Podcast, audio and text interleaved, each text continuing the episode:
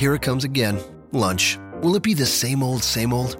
Or are you ready to take a vacation from the ordinary with the new Jamaican Jerk Turkey Sub at Firehouse Subs? Freshly sliced smoked turkey breast, craveably sweet mustard sauce, and a hint of Caribbean seasoning. Just $5.55 for a medium. Save time. Order the new Jamaican Jerk Turkey Sub on the Firehouse Subs app. Firehouse Subs. Enjoy more subs. Save more lives. Participating locations, limited time only, plus tax prices may vary for delivery. This podcast is a member of the Voices of Wrestling Podcasting Network. Visit voicesofwrestling.com to hear the rest of our great podcasts, as well as show reviews, columns, opinions, and updates across the world of wrestling. Hi, I'm Tanahashi, and you are uh, listening to the New Japan Purocast.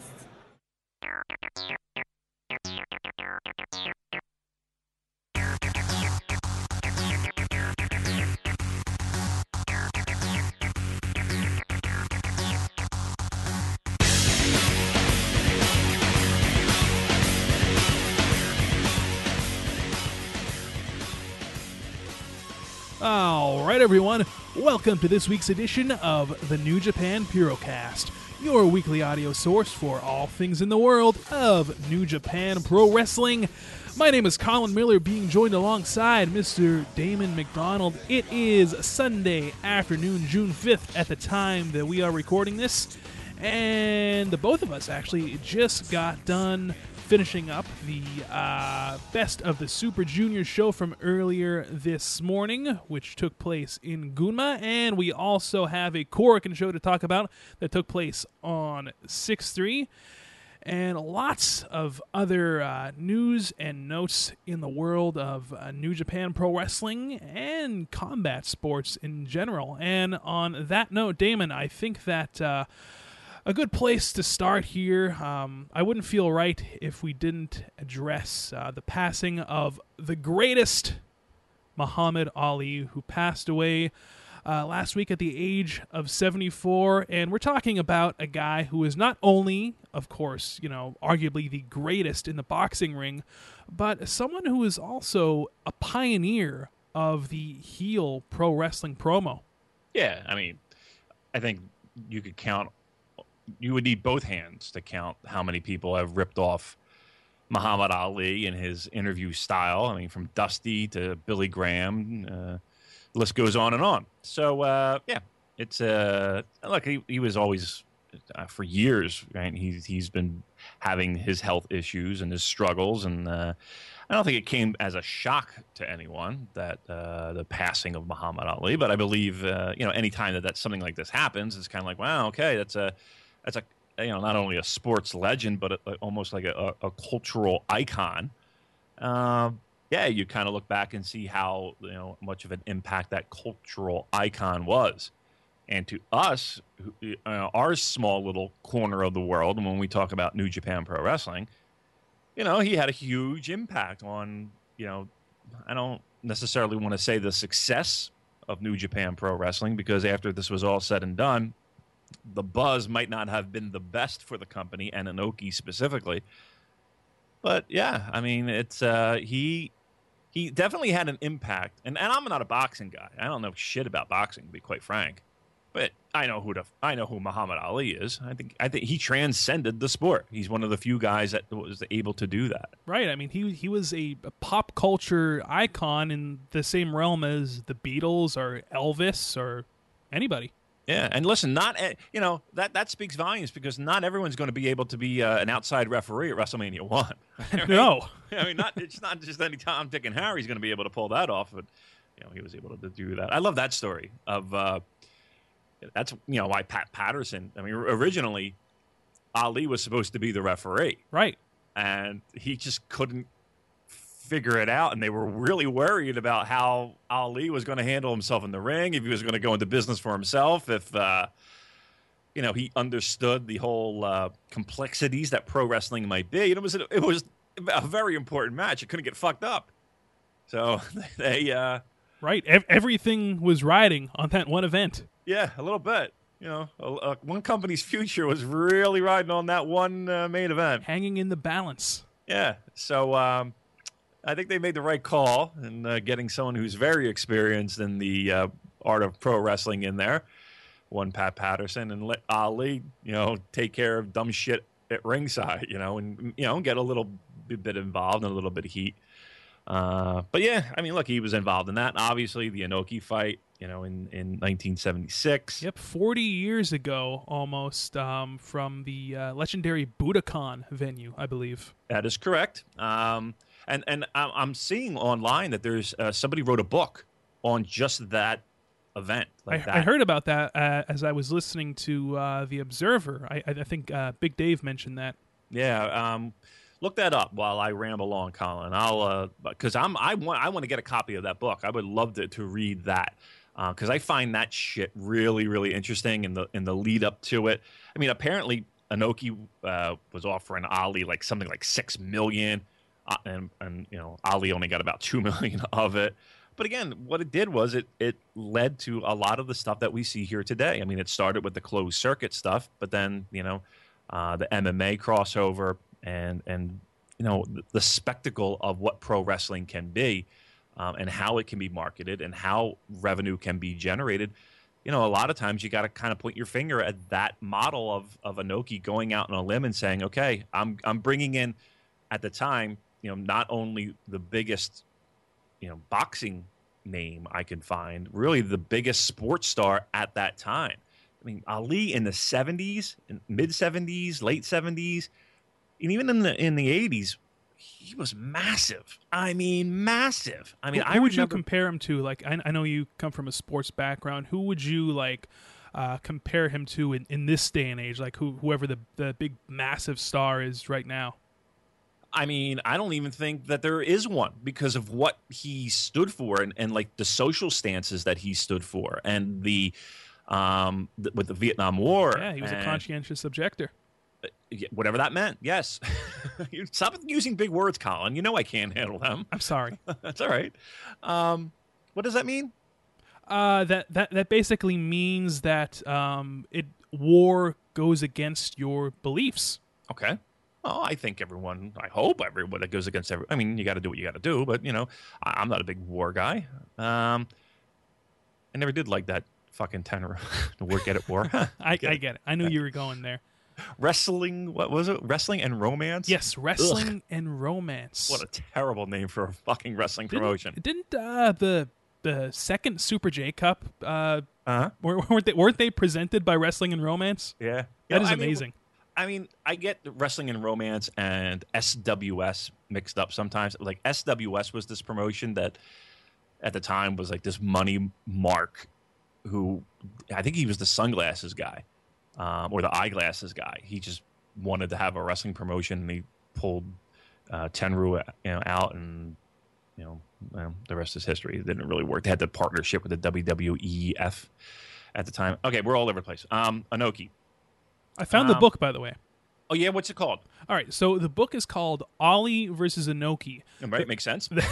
right, the the forgotten fight that inspired mixed martial arts and launched sports entertainment, and uh, it is by an author by the name of Josh Gross, and it comes out uh, this month, actually, June twenty first. Yeah, I think you can pre-order it. Um, I would love to get an advance copy of that if we could, and I would definitely uh, want to review that because uh, that's right right in my wheelhouse. I love shit like that.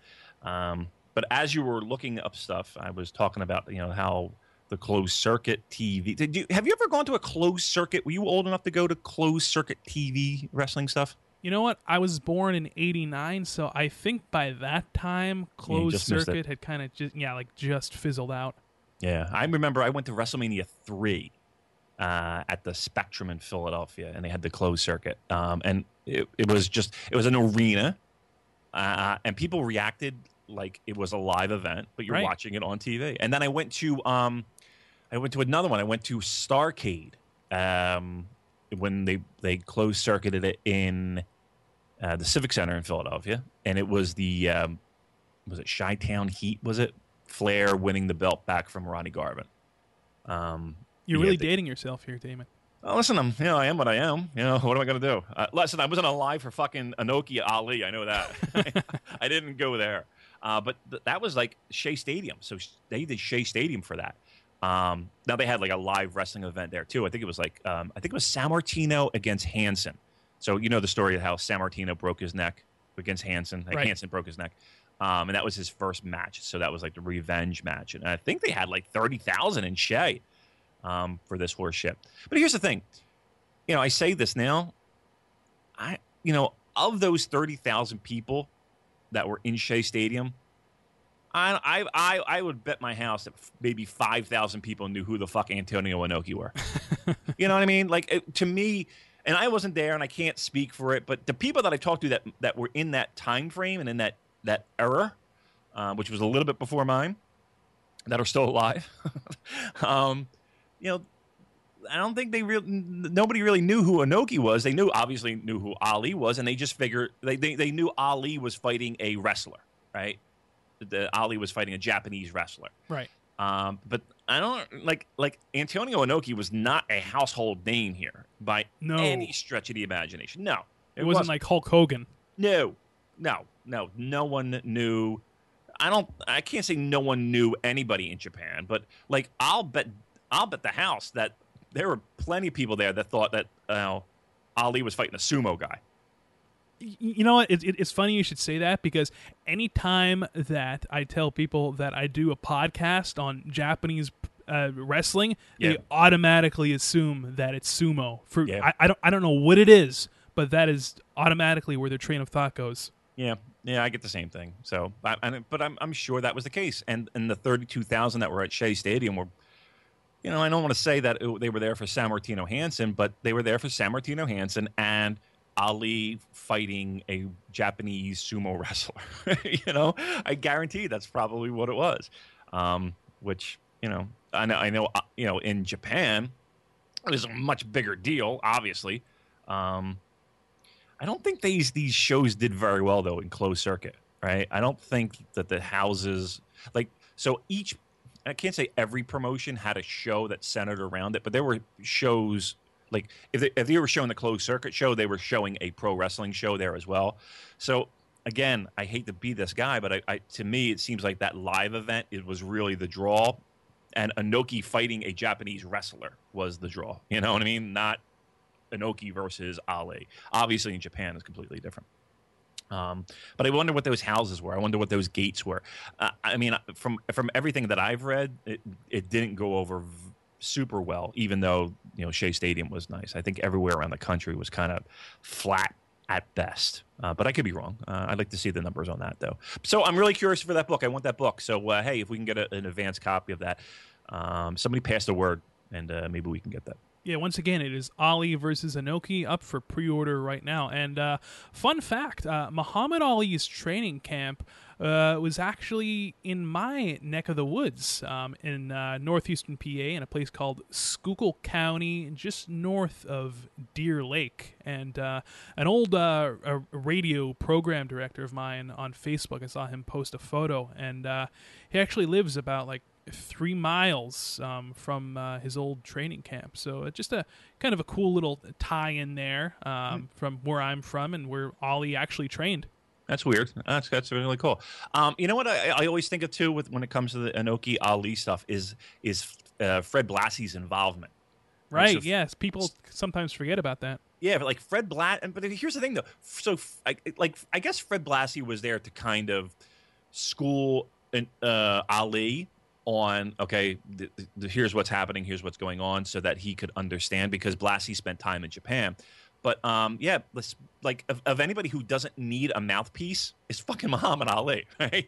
Right. You know what I mean? It's like he's, he's not using Fred Blassie, who's a good talker in and himself, um, for for that reason. But they needed Fred Blassie to kind of be like that liaison of okay, so here's what's going on, Ali. You know, while he's in Japan, because again, Blassie spent many years uh, making quite a name for himself in in Japan um, before the Ali Inoki fight. So there you go. Um, uh, that you know a little bit of Ali there. I, I know. Uh, listen, I, I know there's plenty of other boxing resources if you needed more history. Uh, I, I would assume all his matches you can find online, right? All his fights you can find online. The famous Frazier, right? The Frazier fights and. Uh, Yeah, sure. Uh, the, the Rumble in the Jungle, which took place in Kinshasa. Mm, ah, that sounds familiar. Eh? Yeah, it does sound familiar. Okay. Yeah. So uh, again, uh, I'm terrible at tributes, but uh, so yeah, I'm sure I'm sure Dave will have a nice nice write up in the Observer on uh, on Ali and what he meant to uh, New Japan as well as to pro wrestling in general. All right, so there you go. Uh, rest in peace to the uh, great Muhammad Ali, and of course the other uh, big news story about uh, coming from the world of New Japan Pro Wrestling specifically. Unfortunately, Hiroshi Tanahashi is now officially off of the Dominion card. Um, it appears that his shoulder injury is um, far worse than we thought. And uh, Damon, I don't know if you um, uh, read any of, uh, of, of of his descriptions, but he was saying how he's having trouble just lifting up a bottle of water, and that to me is quite disturbing. Yeah, he again when we talked about those Ring of Honor shows in New York uh, just a couple weeks ago, and I said he didn't look great.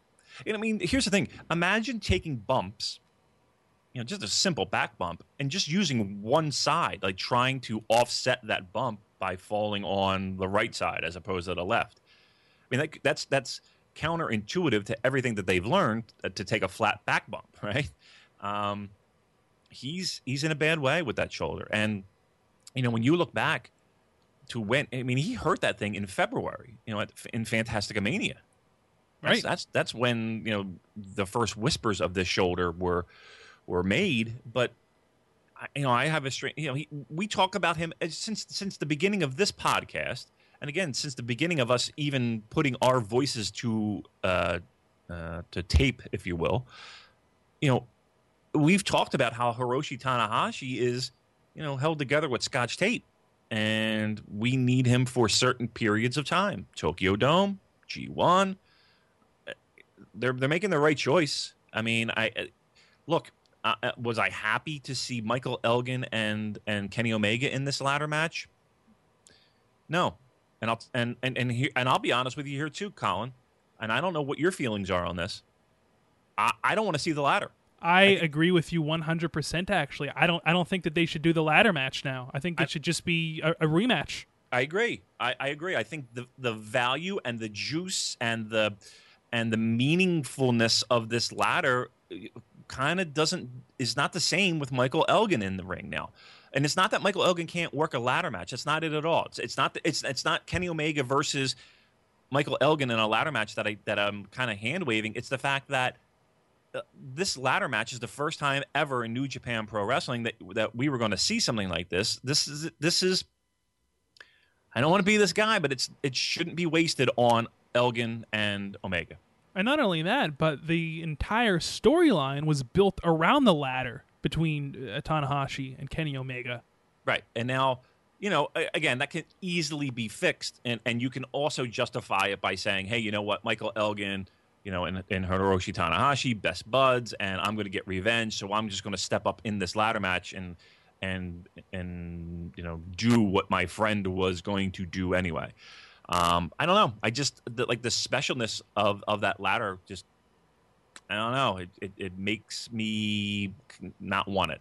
Um, now, and again, I can see the fact that you know the, the ladder has been established as, as as as a mechanism for Kenny Omega to get heat. That, that's okay. That's there. I just I just feel like that ladder match was special with Hiroshi Tanahashi in it, and it's not as special with Omega and Elgin in it.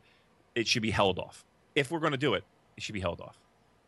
Absolutely. And uh, before Tanahashi announced that he was officially off of uh, the Dominion card, we were getting a lot of uh, questions on our Twitter account. Like, w- which would you rather have him do if he had to pick one? Would you rather him do the ladder match, or would you rather him have him rest up and uh, be in the G1? And obviously, the no-brain answer for me was, you know, um, don't sacrifice your body for for a one-off match because uh, quite frankly uh, the G1 without Tanahashi kind of uh, loses a bit of its luster I agree. Um, it's it's an important part of the of the New Japan calendar. You, know, to to lose Hiroshi Tanahashi over, to be quite honest, a fucking throwaway match, right? Here's the, here's the thing, Colin. I don't want fucking Hiroshi Tanahashi within 20 feet of a ladder. I, I, I don't want. I don't care if it's at the Tokyo Dome. To be quite frank, I wasn't. I wasn't thrilled about him getting on a ladder and taking bumps to begin with. wasn't thrilled with it. I'm not thrilled with anybody really taking a bump off a ladder. I'm going to be truthful. I don't really like ladder matches. I don't think they're great. And and and to me, the the risks far outweigh the rewards. I don't know. I just I just I don't. I'm, I've never been a huge fan of them. Right? They- They, can they the- can be good, but in recent time, Colin, they haven't, and they and they just gotten more silly with the, with the risk that they're putting themselves at. I agree, and I mean I've said it before on this podcast. I grew up watching the the the classic ladder matches like Bret Hart versus Shawn Michaels, Shawn versus Razor. You know, matches that were you know pro wrestling matches just with a ladder involved. And then you know as we got into the 2000s and we had you know we we, we have the Hardys versus the Dudleys uh, versus Edge and Christian. That was when it kind of turned the corner and these matches became you know very dangerous and shortened the careers for all involved. And you know if if Tanahashi and Omega could have had the, the ladder matches that I remember watching growing up like the Sean uh, like a Sean Razor style you know I think it would have been fine. But you know it's um it- you're you're kind of treading in dangerous waters once a ladder gets involved. Well, see, here's the thing. There, there's there's hundreds of ladder matches a year at this point, right? There's there's there's hundreds of them, and while you, it, it's not like people are having them and they walk out and they you know they have to be taken out in an ambulance every match. I'm not saying that. What um, I'm saying is that you got a guy who's already physically fucked up, right? His back is killing him. His hips are killing him. His knees and now his shoulder. Why would you risk that for this match, right? For for this match, why would you risk it? Again, I wouldn't even be thrilled if you said, "Okay, we're doing this at the Tokyo Dome." I just don't think it matters that much. Like in the whole context of things, like having a ladder match is really not high on the list. G1 is. G1's high on the list. But a, Yes. but a ladder match at Dominion, I, I don't. It's just not worth it. I'm, I'm, and, I, and here's the thing: I'm not even saying that ladder matches shouldn't be performed for safety reasons, because again, I'm uh, truly under the, the umbrella of you're you're an adult, you know the risks, you know the rewards. Knock yourself out if you if this is what you feel like you need to do. Go for it, wrestler. What I'm saying is is that I don't want this for. And again, Hiroshi Tanahashi, he's an adult, and he made the right choice. Uh, to me, he made the right choice. But at the end of the day, even if he still wanted to go in there and jump off of a ladder and, and land through a table or I, I don't know whatever he felt the need to do, I'm not going to knock him. It's his body. He knows it better than I do. Even though we did share an embrace. I was just about to, to, to say, actually, I think, and I think a lot of our listeners will agree, that your hug may have been the, the, the kiss of death for him that, you know, set all this into motion. It may be, you know, I, I do give some hearty hugs. You know, I can I can really uh, lock in an embrace. You're, you're So, not a uh, small man, Damon. No, I'm not. But you know, uh, listen. uh, Even if I, even if I were small, my heart is large. Ugh, boo. Do you think that, uh, let, me, let me ask you this, is, is Tanahashi at this point a, um, a victim of the Japanese mindset of just no, no matter what, you, you go, you go, you know, tape up the shoulder, you know, just, you, no, no rest, no breaks. I, I don't. uh, Here's the thing: is I can't speak on the Japanese mentality because I'm not Japanese. But I can tell you this: Me neither. it- but in the pro, you're not. No, it, it's surprising, I know, but I know. Um, the the thing that I can speak on is that pro wrestling mentality of tape it up, get out there, and go, go, go, right? And and that's evident everywhere, right? You can go to your local indie promotion, and and that's the case, uh, because guess what? You don't work, you don't get paid. Um, sounds like me right now. Obamacare. Um, look, it's it's it's a tough road. It's a, it's a tough life. But you know, Hiroshi Tanahashi always had that saying of what? Never rest. Never. I'm never tired or whatever. Yeah, Well, yeah. this- He always t- t- talked about you know never uh, feeling burnt out. You know, always having this um, un- you know like energizer bunny uh, sort of energy. Yeah. Okay. Well, uh, last year let's be honest here. His his rest, he, he rested. His name was Toru Yano, right? He rested. Those matches were him preparing himself and his body, and and quite frankly, probably mentally, for the grind that is a New Japan Pro Wrestling summer, right? This year he did not have that opportunity. With the people that left this promotion and went on to WWE, he felt the need that he needed to continue on, and he did. There was no break. He went and went and went and went. And unfortunately, Fantastica Mania show, boom, the shoulder gets, I don't know if it was re injured or more severely injured or a new fresh injury, but whatever the case may be, he got fucked up. Taped it up, continued to go. Well, okay. Eventually, uh, here's the thing eventually, you're going to have to pay for those, you know, you're those those things that you do to your body eventually you have to go and pay for them right and here's one of those situations where he's got to pay a bar tab right? He's got to pay a balance due. Uh, he needs the time off. It, and, and i'm perfectly okay with missing again dominion. It's an important show? Sure. It's but it's not as important as g1 g1 is more important. Agreed. And let's be honest, after Fantastica Mania, he should have taken off until May. He couldn't have. How, I mean, how could he? I know. I, I, I know. It's it's it's kind of um, you know, what would you call it? A uh, catch twenty two? Is that the? Yeah, maybe.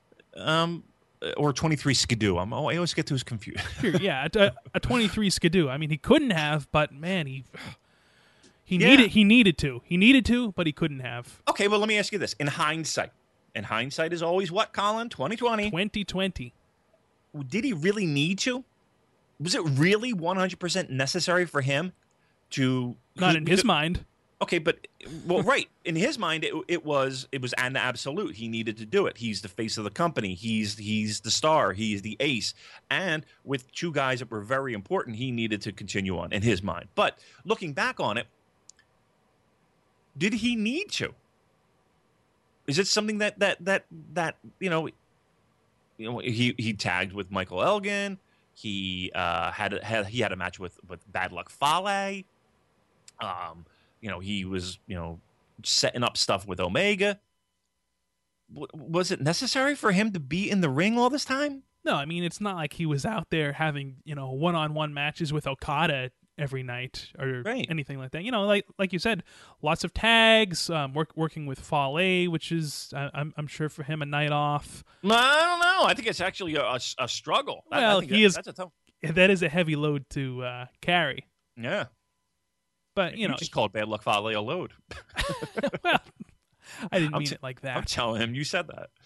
Um, hey, he was look, he was pushing people around at this uh, show earlier this morning. He was he was he was he a was an, bully. He was a he was in a surly mood. Yeah. Um, but no, here, but again, Tanahashi. It, it, there's there's your your pro wrestling mentality of I got to stick around and I have to be here um, to make sure that this gets sorted out.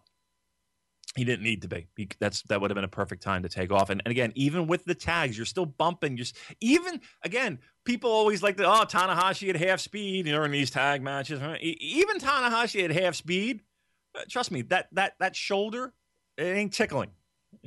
It ain't tickling. Um, it, he he he should have he should have taken off. He really should have taken off.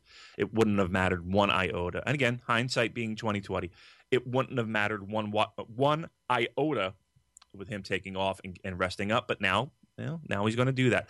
And and truth be told, Colin, I'm glad he's not in the ladder match. I'm glad he's not in the ladder match. At this point, so am I. As much as I was looking forward to uh, seeing Hiroshi Tanahashi and Kenny Omega um, potentially, and I think the, the, the potential was here, potentially have a a classic ladder match. You know, at this point, obviously, it's not worth it. You know, rest up, um, and God willing, we see him in the G1. So what we're saying is, let's sacrifice the body of Michael Elgin. Naturally, right. uh, which is for our benefit of of Hiroshi Tanahashi. Now, uh, well, what do you think of this match now? So, what I mean, uh, we, don't want to give any previews or anything like that, but but I think we can kind of touch on what this means to this match.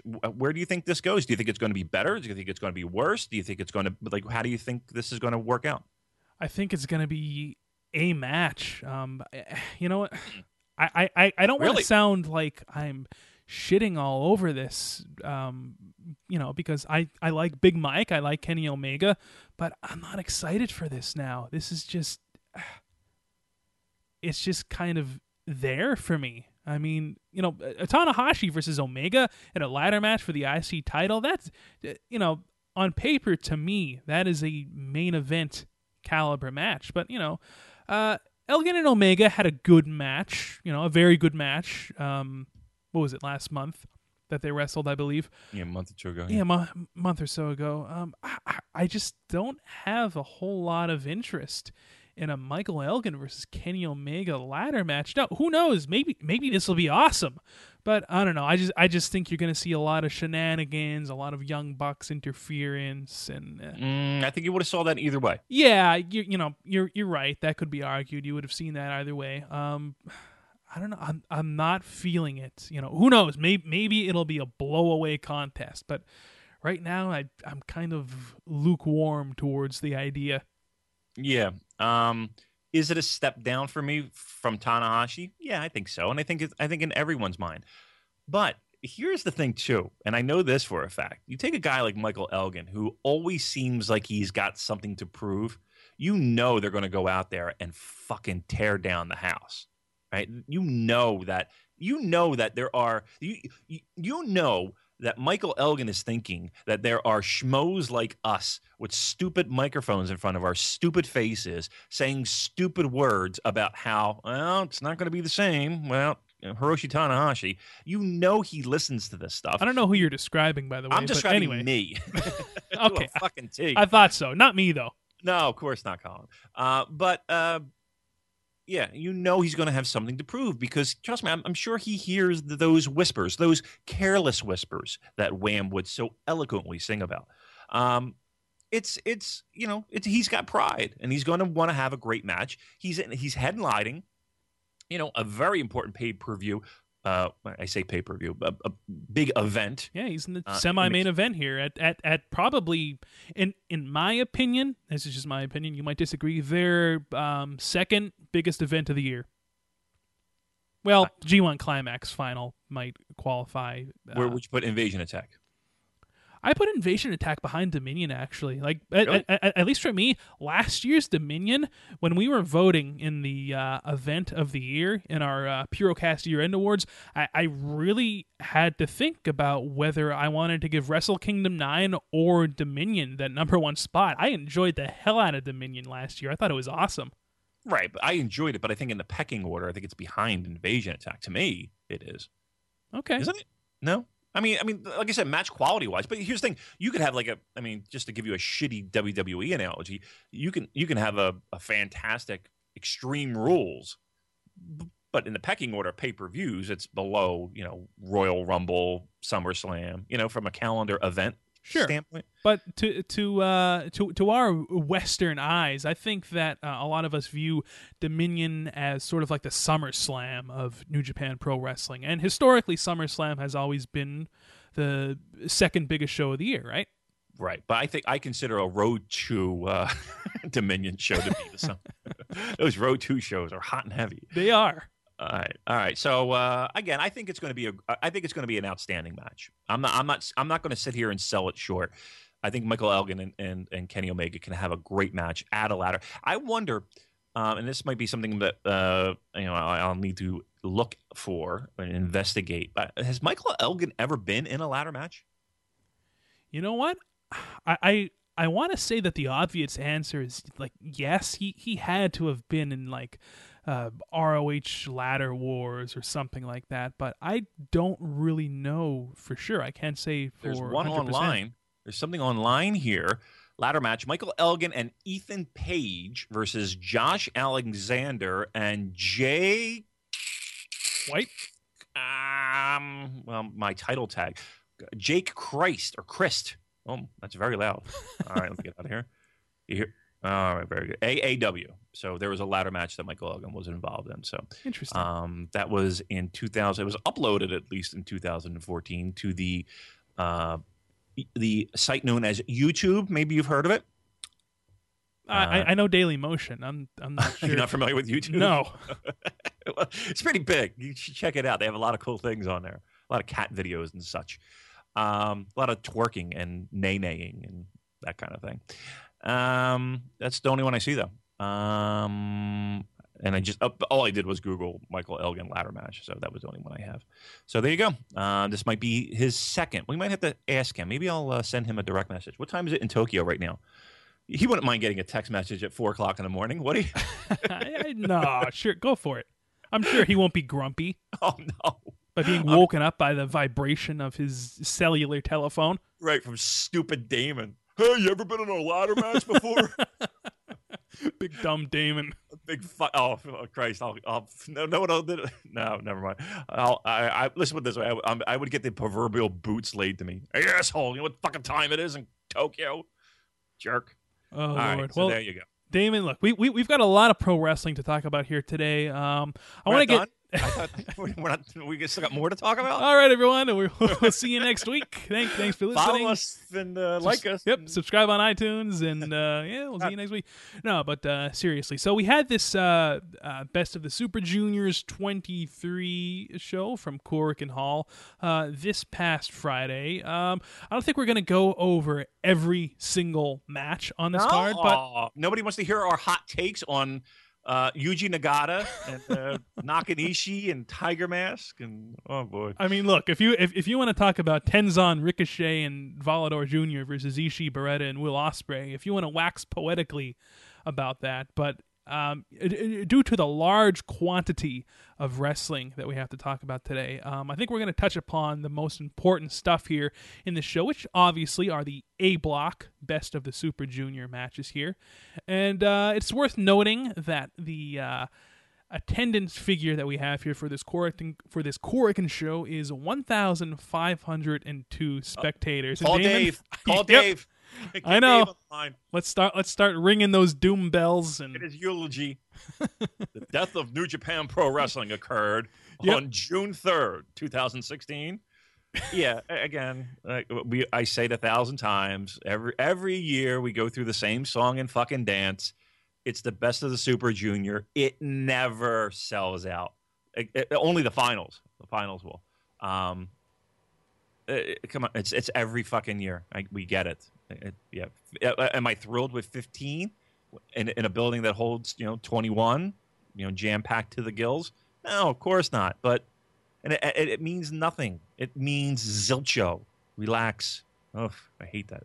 So we're going to talk about these A block matches, and of course we're going to discuss the uh, Tanahashi uh, Omega storyline that got Elgin involved here. So uh, without further ado, the first A block match of the night was Kyle O'Reilly versus David Finlay. And Damon, I got to say, I enjoyed the hell out of this match. I think that this was probably uh, David Finlay's best match of the tournament. Loved it. I thought it was fantastic. I I- feel like the, that you could just like cut and splice. We, we don't even need to do do a show. Just find like when we talk about Kyle O'Reilly and then edit in. It was great. It was fucking wonderful. you know. Yeah. Because because I, I feel like it's, I say very similar things. Uh, about any type of Kyle O'Reilly match. Fantastic match. Very good. Uh, here's the problem, though, when you get deeper into the tournament, is that you kind of can see the handwriting on the wall with wins and losses, right? So that does take a little bit of the match, oh, you know, the, the, the steam a little bit. Early in the tournament, you don't know what the fuck's going to happen, right? So, you know, we know that, you know, they, they love their you know, right up until the end, anyone can win it type of booking. And and trust me, I don't know how he does it. I don't know how Gedo does it. Like he he must be like a mathematician and uh because you know there's a lot of scenarios that could occur with like tiebreakers and and like to be able to map that shit out is really I'm not gonna lie because there are people online that are just waiting for a fuck up right? They're just waiting for an error be like no technically he could win with a you know but it, you know at the end of the day he has this thing all sorted out. So while there are a million different scenarios even going into like the final two nights that could occur um, well maybe not a million but a handful um, he he has it all sorted out so good good for him You Well know how done. he does it, Damon? i don't know He's the complete package. That's how he does it.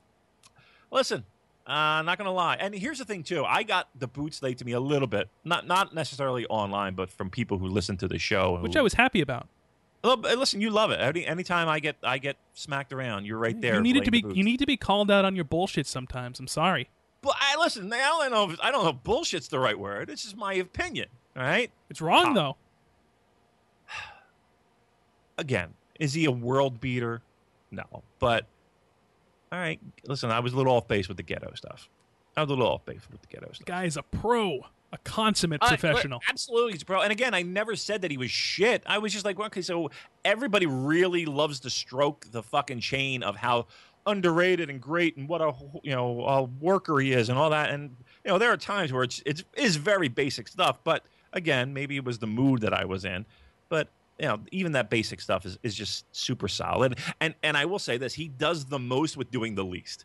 He is Yes. the one guy who does the fucking most with doing the least. Absolutely. But uh, in regards to this Kyle O'Reilly versus David Finlay match, there was a point in this match where uh, O'Reilly had Finlay. He, he had a sharpshooter cinched in actually, and I thought that that was the, the end of the match, quite frankly. But Finlay actually breaking the sharpshooter.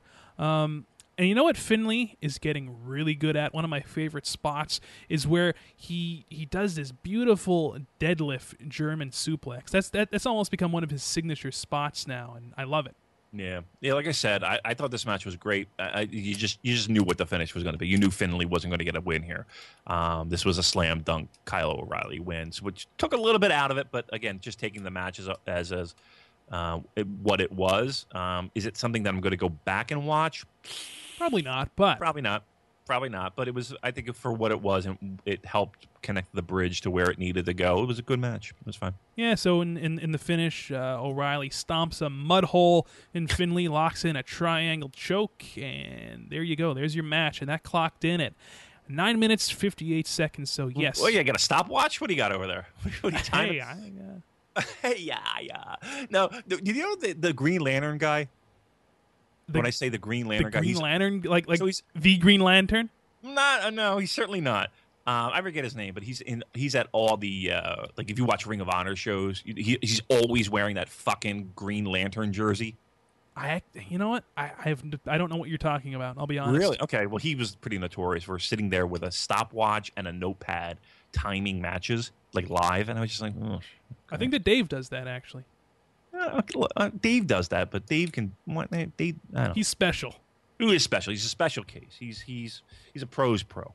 All right, let's move on. All right, the uh, next best of the Super Juniors match here was Rocky Romero versus Gedo. Now, we had one of our listeners on Twitter compare this to like an Abbott and Costello routine with uh, him and uh, Romero and Gedo and Beretta, but I think you really hit the nail on the head. with As I something- always do, Colin. yes, as you always do. As you call it my bullshit, but Yeah, okay. well, but this- this wasn't bullshit. You, you you tweeted out that this was like a a midget wrestling match without the midgets. And after I read that, I, I, I stopped and I thought about it for a second, and I'm like, yeah, son of a bitch, he's right. yeah, He's right. That's what this was. yeah. It was fucking Skylo Low and uh, what Little, Beaver right? Little Beaver. was my favorite. yeah, I mean, you you do love the little beavers, don't you? I do. Ah, you pervert, you. Um, look, it, it- this had every spot from a midget pro wrestling match, uh, or small persons, as they like to be called now, Colin, in case you want to be politically correct. That is the preferred nomenclature. Yeah. Well, listen. Here's another thing too. You don't really see them anymore. When was the last time you saw a good midget match or any midget match? No, and you, you know who talks about that a lot actually? Uh, the legendary Bret the Hitman Hart apparently has this like Really? Yeah, he he loved it. Man, if you ever hear him talk about the midget wrestlers, he Yeah? just goes off on how great they were and how entertaining. Yeah, Oh, they certainly were entertaining back in the day. I mean, they, the the kids loved them. Uh, you could always, as Vince McMahon had, a good belly laugh uh, with with when the midgets weren't down. uh, I, I owe you one, pal. Go hang out with the headbanger. That's my Vince McMahon impression. It's pretty good.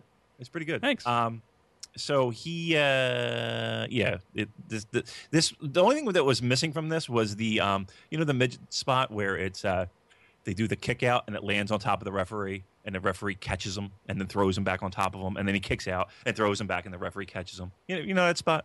Yeah. Okay. Well, that's, that's the only thing that was missing from this.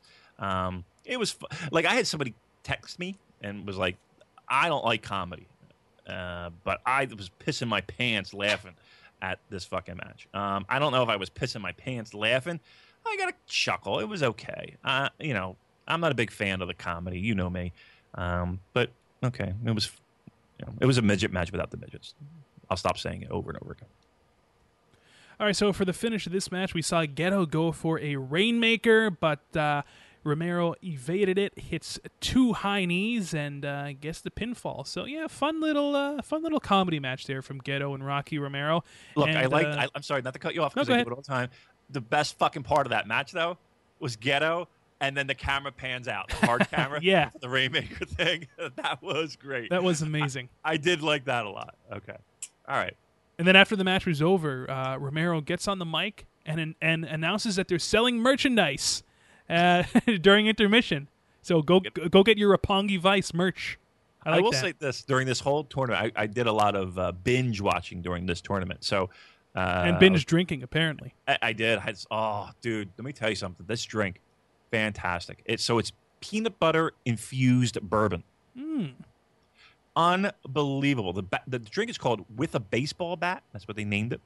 Um, and I get it every fucking time. It is my favorite drink in the world. It is it is a man's drink. It's going to put a little hair on your chest. Uh, but it is peanut butter infused, and it doesn't taste like you're fucking eating a a jar of Jif, right? or Skippy, if you will. Well, I, I only buy the organic peanut butter. I don't see. I don't like that. I don't like it. No. So you, don't you, like you, you don't like to have to stir the, the no, oil, exactly. right? That's Yeah. gross. Yeah, 'Cause you're lazy. fucking- I am lazy, eh, but that ain't got nothing to do with it. I don't. I, I want my peanut butter already there. I don't want to stir that that film that that comes to that. What is that? That, that's like fats, isn't just, it? That's just a natural oil, and and, and yes, peanut butter Ugh. is full of healthy fats. In case you didn't know. Ugh. Uh, uh, no, I'll give you some healthy oils. I mean, you're fucking. what? What does that mean? Now there's no need for that, Dave. Please, I'm this is gonna- a family program. I was going to give you some olive oil. I, oh, I got okay. great olive oil. Let me tell you something. Um, I got a. It's like a. Uh, an infused olive oil. I, a of, I'm doing a lot of infusing this weekend. yeah, apparently. burgers, everything. Like I can't just eat anything regular. I have to have it infused with something else. I have to have a pizza infused with a cheesesteak. I'm sure that exists somewhere. By the Yeah. way, we do I- live in America. Yeah, I need a salad infused with a cheeseburger. um, yeah, it's uh, it like has like all these basil and spice. It was really it's fucking great. Anyway, um, where were we? All right, so this is all leading up to this uh, Tanahashi segment. You know what is striking to me about uh, Hiroshi Tanahashi is as soon as you How good of a dresser he is. well that Yeah. that and, and and and of course his his highly developed pectoral region, Mm. but as soon as you hear that music hit, you just you just know that a fucking star is coming out. And even you know him coming out, you know, wearing like a, a suit jacket and a t-shirt. This this this guy is just a a, a star in every sense of the word. So he comes out, gets on the mic, and uh, says that he is no longer going to be able to compete at the Dominion show. And then who comes out but none other than the cleaner Kenny Omega and uh, grabs the mic from Tanahashi and he, says that he can't understand Japanese, which we all know is total bullshit. Kenny Omega speaks fluent Japanese, but that is part of the gimmick. You know, uh, he says he can't understand Japanese, and Tanahashi can't understand English, which of course we know, b- both of us know that he can. And uh, he goes on a tangent, but then Tanahashi grabs the mic from him, and he just yells, "Shut up!" Which I thought was pretty amazing. Yeah. Uh, Omega then uh, kicks him. You know, Tanahashi goes down. Uh, there looks like there's going to be a, a big Bullet Club uh, gang beating on Tanahashi. Gang beating. Good. Thank God. We, we clarified that. That Oh, would've a- Lord. that would have been an awkward show. That's for sure. some of my some of my word choices on this program. Uh, but then, of course, uh, we had uh, Kojima and Elgin and Yoshitatsu and Captain New Japan come out, make the save. Thank God for Captain New Japan coming out. Boy, yes, I, I know they Like, would if I'm- they would have been fucked if he didn't come out. I gotta be honest with you. If I'm ever, uh, you know, physically accosted by a, a bunch of thugs, the last person I want coming out is Captain New Japan. I would just be like, I am fucked. Hey, Great. hey, he's he's been having some pretty good showings. He's uh, had shit shows. we know it. He, he had some near falls there, Damon, against Omega. Right. Yeah. okay. But but then we see uh, Elgin do a diving senton over the ropes, which was pretty cool. Uh, which leads us to our next match here, which was Kojima Elgin, Yoshitatsu, Captain New Japan versus Omega, Bad Luck Fale, Yujiro Takahashi, and Chase Owens. Um, I feel like we've seen this match, uh, you know, a countless number of times. Uh, Elgin picks up the win for his team with the Revolution Elgin bomb on uh, Mr. Chase Owens. And then Elgin brings out the ladder. And by the way, this is I, I really hope that this isn't the ladder that they're gonna use uh, for their match at Dominion. Little tiny. Th- yeah, it look it looks like one of those like shitty uh, hardware store home improvement ladders that like like like if I was gonna paint the walls of my apartment here, like I would have one of those ladders like with like a paint roller. Like it, it looks like such a such a carpenter's home improvement uh, Tim the Toolman Taylor ladder. Well, listen, that's like you know that ladder is like the Ameri- American equivalent, you know, of a of a seven foot tall ladder. You know, they don't have big ladders in Japan. I guess. I, I, I want the Shawn Razor ladder for this Dominion match. Yeah, you want the you want the mat. You want a you want a uh, you want a scaffold match. It sounds like yes. you want them falling off of roofs and shit. Okay. Um, we all know what this was for.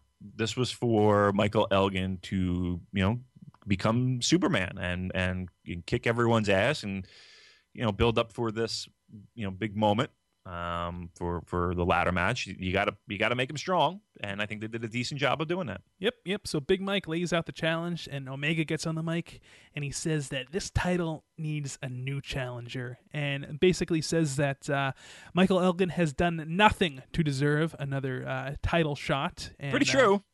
yeah, that, that is pretty true.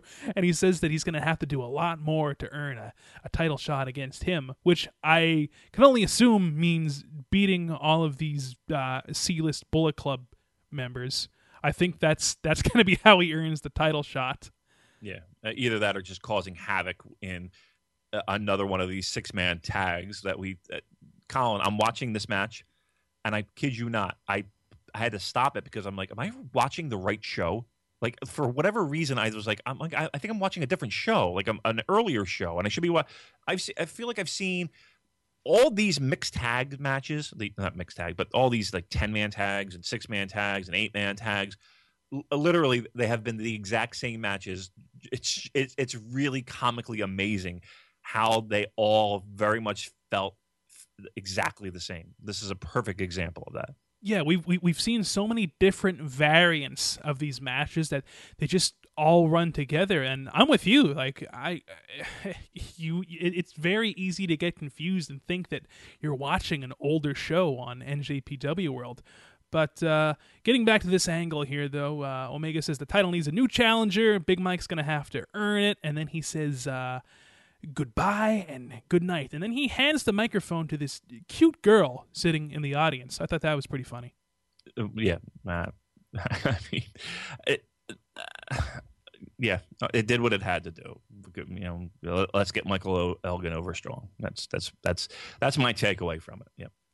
All right, so the next A block match here in our Best of the Super Juniors tournament was Ryusuke Taguchi versus Bushi. Now, Damon, I have a lot to uh, say about this match, but let's get the entrances out of the way first. So, you know, uh, Bushi makes his entrance, then Taguchi's music hits, and he comes out in a sparkly green suit with the Los Ingobernables uh, Skeletor mask on. Yeah, I like this. I like this. I think Ryusuke Taguchi has had arguably the best tournament.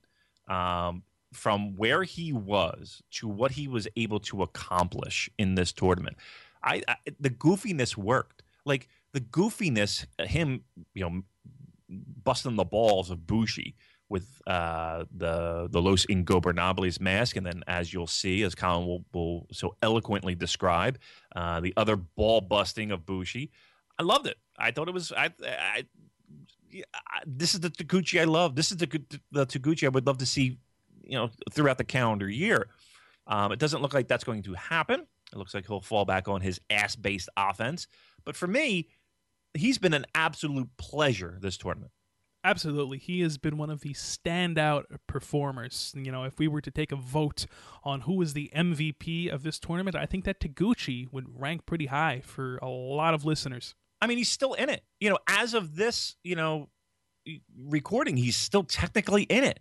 Um, it's pretty amazing. You know, nobody, I don't think there's anybody that that thought he would have this kind of tournament. And and again, the match quality and and his performance and his effort it's all been there. He's he's hit the ball out of the park this this this tournament.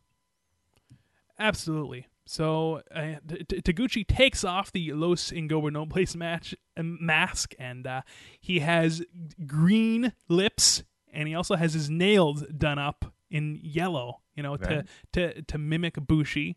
Right. And, a little ball busting, right? Yeah, yeah. So so the match starts, and Taguchi even does Bushi's little you know pose where he kind of you know, is lying face down, you know, with his his uh his chin on his on his shoulders. You know what I'm talking about? Chin his hands. Yep, yep, yep. So he's lying like on his stomach with his propping his you know face up with his hands. Yep. Right now, okay. Here is my problem with this match, and this goes back to the uh, uh, now infamous Will Ospreay versus Ricochet match, which we talked about last week, which you know has seemingly set the entire pro wrestling world on fire. You know, it has. You see the mainstream press that thing's gotten, Colin? Yeah, I mean, I'm I'm, I'm reading articles on Fox Sports and ESPN, ESPN Sports Center. Yes, featured on Sports Center. That that is amazing. It is pretty amazing. I mean, it's gotten the most views um, of of just about to me. To me, it's it's it's it's the most famous New Japan match. At this point, I would have to agree with you. I mean, I, there's no other match in, in the history of New Japan Pro Wrestling that I think has gotten the, as as much mainstream press here in the states than that match. I mean, Deadspin. I, again, it was featured on ESPN Sports Center, right? I mean, that's that's never happened before, uh, ever, a New Japan match. Let alone you know a lot of pro wrestling, but um, and, and this just goes to show you what a crazy year that this has been. Like would, at the beginning of this year, when you know when the ball dropped in 2016, it came. If I would have told you that a New Japan pro wrestling match from Korakuen Hall was going to be featured on ESPN, you would have told me I was out of my fucking mind. Yeah, I mean, sir, I would have. I absolutely those those that probably would have been the words I chose. Yeah, the exact wording. Yeah, it would have been a sigh. You're out of your fucking mind. It yep. would, that's exactly what it would have been. Um, yeah, this match. I mean, and, and I know I'm I'm derailing your your original point here, and and we'll come back to it. Um, but but that Ospreay and Ricochet match, I sat at that that that uh, cocktail lounge last night, and I showed the ladies that I was with, um, my wife included. That's not you know uh, that match, and I I just showed them like the first two minutes. You know, the lock, the, the lockup, and then that the, the infamous GIF section of that match, and they were blown away. They were blown away. They were blown away by their handsomeness, and they were also blown away by what they were saying. Now, again, some of them were like, "Oh, this is almost like a choreographed dance." Okay, mm-hmm. um, Th- that is what, what a lot of people, you know, a lot of non-pro wrestling uh, fans that I've shown this to have said. Yeah, um, but it's it, listen again. It's it's that match went everywhere. That, as the kids like to say, Colin, it went viral. It went viral. Yeah. Um, they uh, and and then New Japan did a really great job and capitalized on it and put that match. They put that match on their YouTube page. Yep, for for free. Yep, smart as fucking hell. Excellent job, New Japan. That's exactly what he, they should have done. They mm-hmm. capitalized on it um, to to to get the buzz out. So maybe just maybe a handful of other people will see that match and be like, oh, let me see what else they got. I like pro wrestling, and maybe they just can't get into New Japan, but they see this and they're like, oh, wow, okay, here's a, here's a new avenue I can explore. Uh, I don't think you're you're going to get like the, the person who you know follows Tiger Woods and NASCAR, you know, to jump on board. But you know, if you're a casual wrestling fan and you might hear a little bit of buzz about this match and you see it on ESPN or you see it for free on YouTube, it's going to help. Good job, New Japan. All right, so this is your original point, Bushi, uh, Taguchi. You were, you were, you were, you had a little steam coming out of your ears. I did, but you know what? I just wanted to make one other quick Okay, point no while problem. we were on this uh, subject of Ospreay and Ricochet. Uh, there's a guy that I work with in the in build in my uh, in the building that I work with, and uh, he's he's a, just a you know a casual pro wrestling fan. Mainly watches WWE, you know, watches all the pay per views, subscribes to the network, and I told him that he needs to see this match that happened in in Japan. You know, and I told him that it's Ricochet versus Will Ospreay. So he looks it up and he watches the match, and I get a message from him saying, "Why do I even watch WWE?"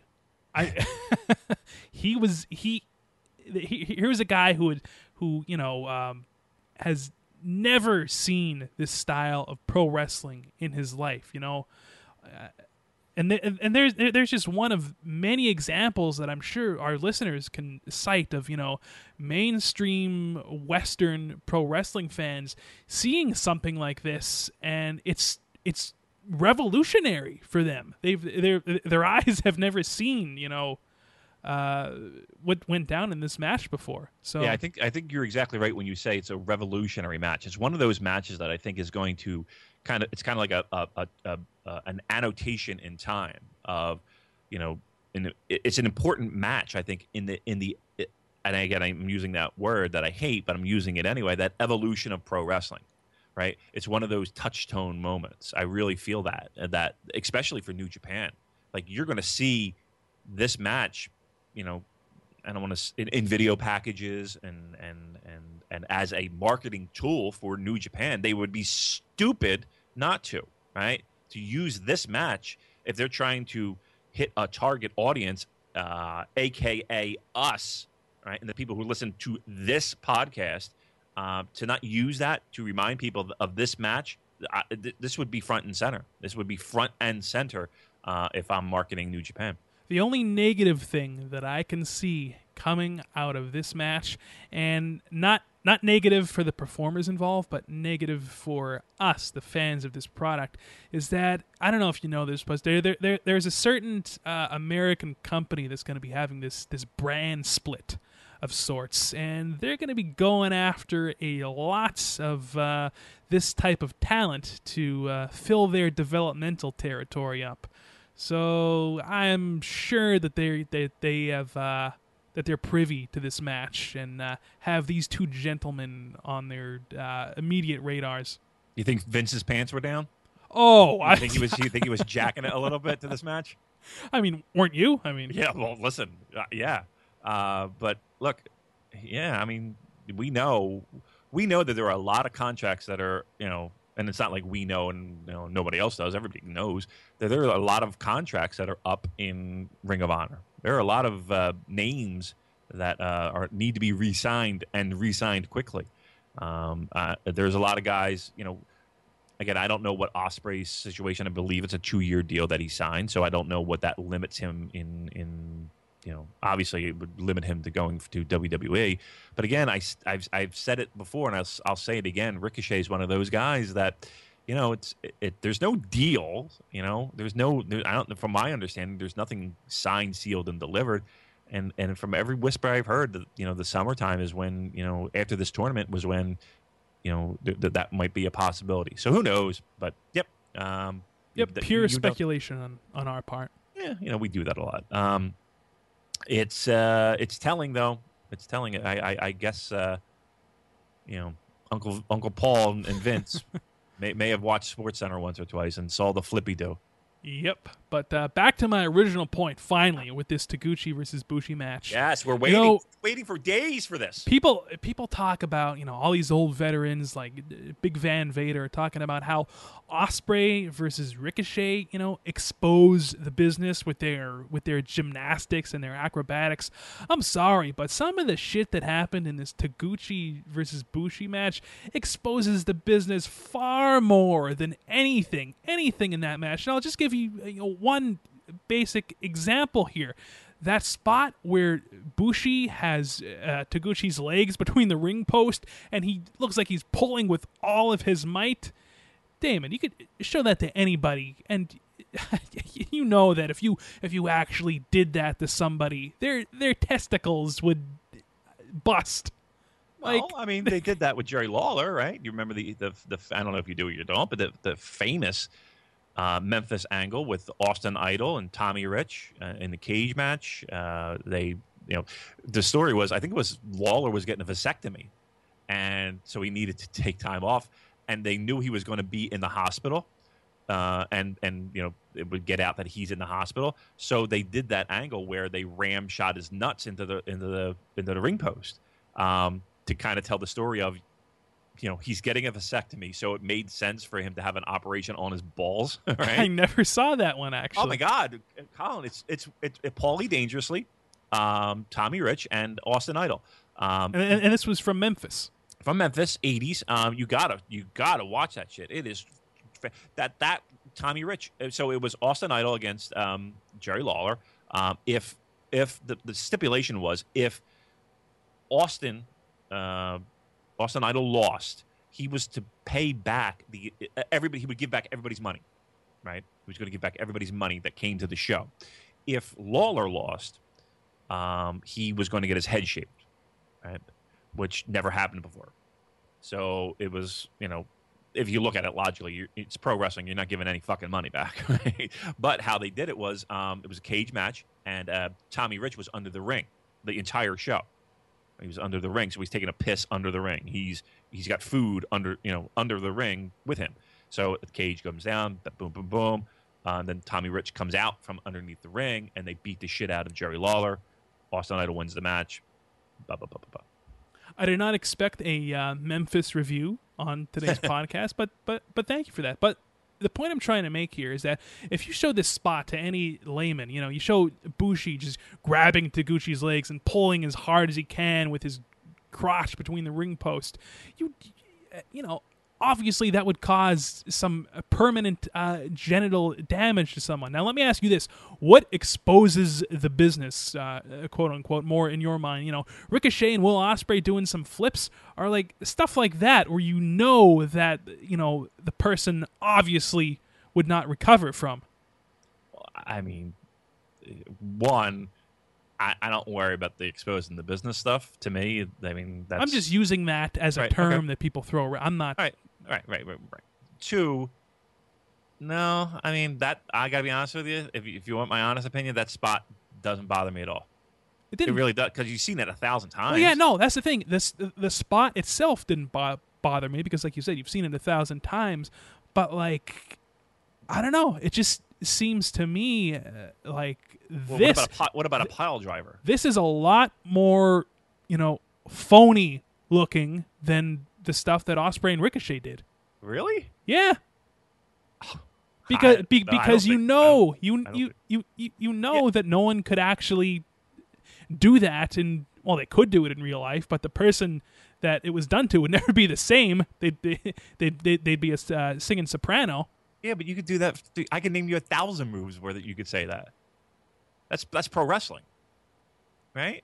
all i'm saying is vader should have been there to bitch about this but that honestly, that's I think I think that's that's a a, a strange hill to die on for you, because again, I I you, you could take deadlier moves. I mean, you know, shit from the top rope, like a fucking bend, like.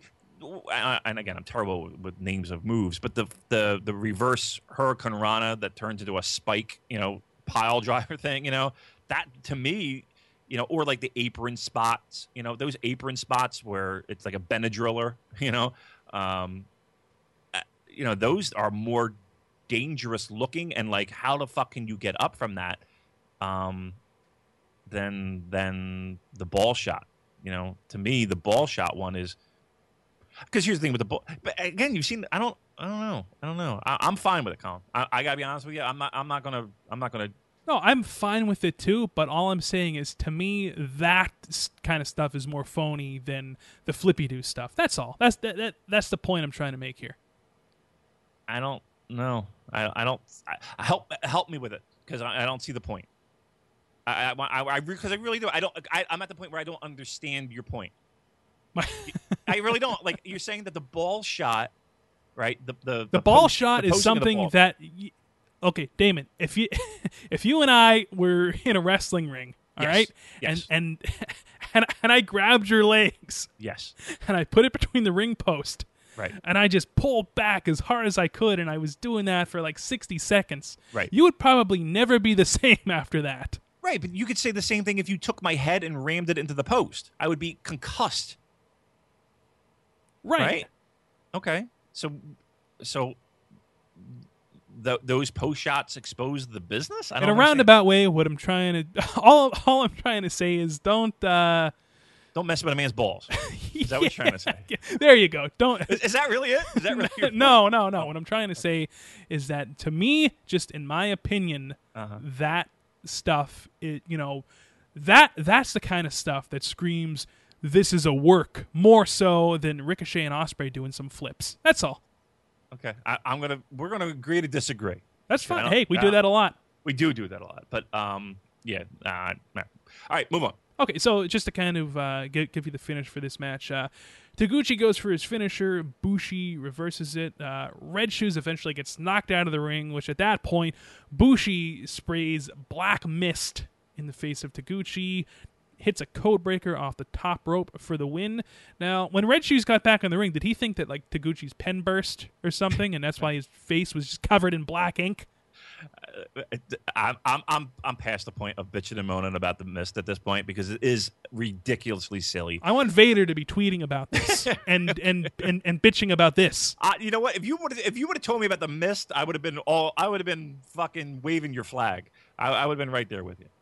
Um, yeah, I saw that, and it, it and and he's he's literally right on the same side as as the fallen um, mist taking Taguchi, um, and he's even has it on his face when he's arguing after, like he's all mad about losing. Um, Red Shoes is like, I, I don't know what you're talking about. Yeah, it's like I, I didn't see it happen, so I can't call it. oh, for fuck's sake! Like, uh, whatever. I'm not going to bitch him out about that. All right, so the main event of uh, this show, the final A block match of the night, Kushida versus Matt Sydal, in a match that I thought was just phenomenal. These two guys, I'm, I'm going to make another controversial statement here. You got a lot of them today, and buddy. I, hey, I've this show has been on my mind for a while. Matt Sydal exposes the business. no, Oh. no, that is not where I was going, actually.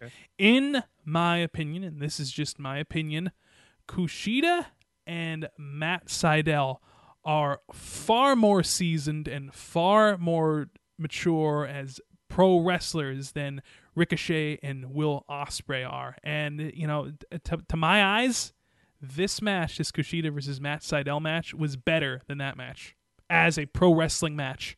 okay, uh, I you know, love this match. I liked it. I liked it a lot. Um, I thought I thought it was very good. Um, I don't think it was the best match of the fucking tournament. I don't think it. I is it in your top three?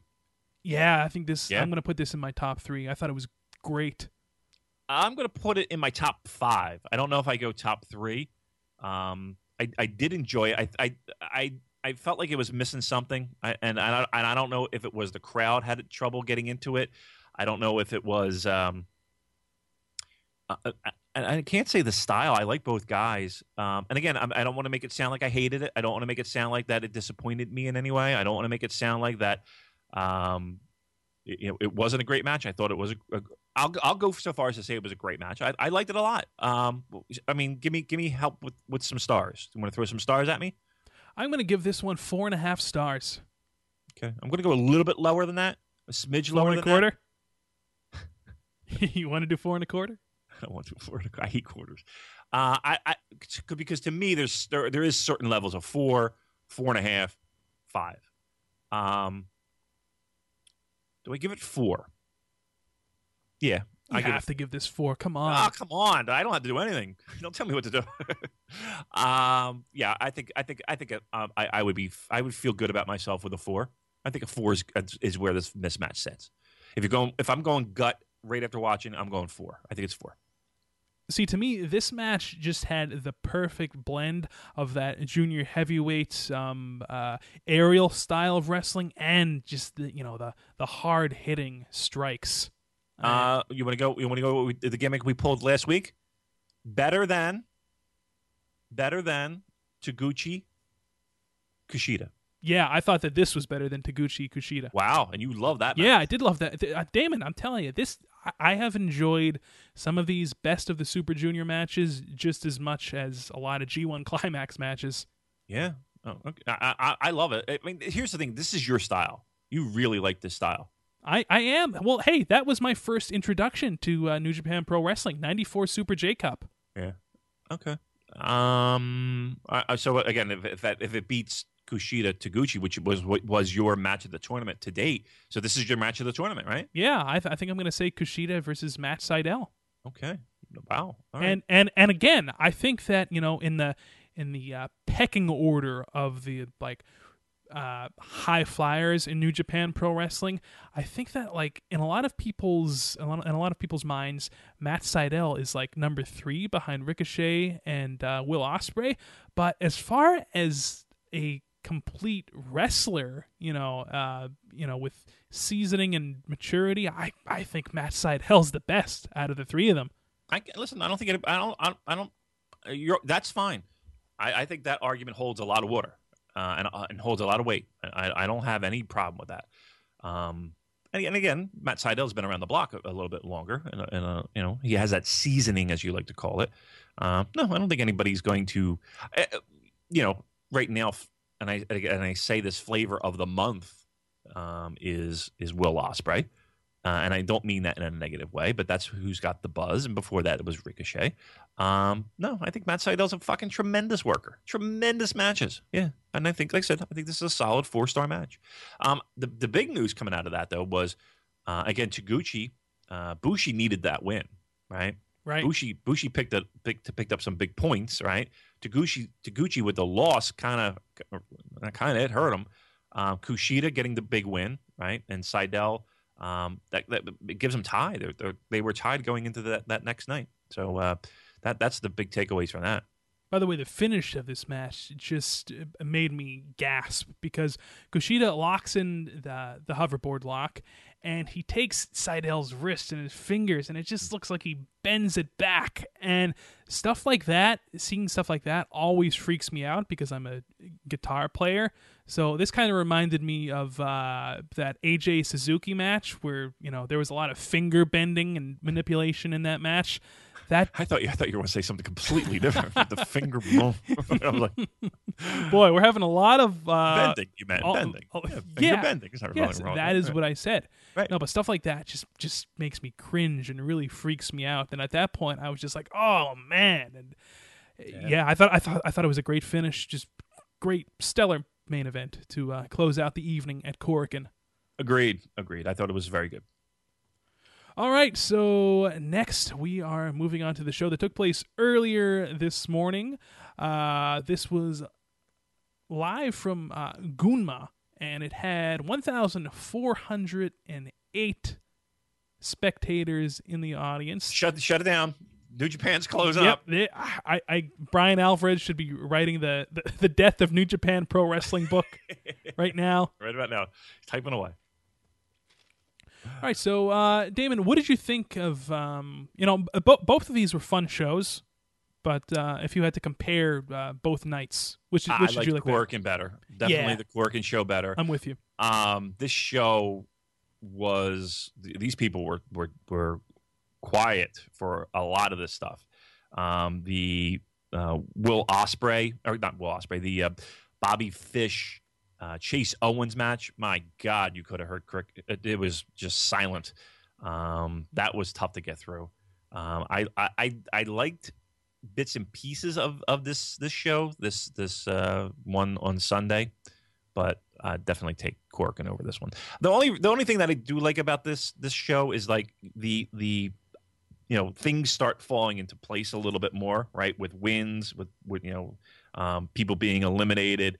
Um, you know th- th- th- this match had a lot more impl- what's the word I'm looking for? Implicant Implications.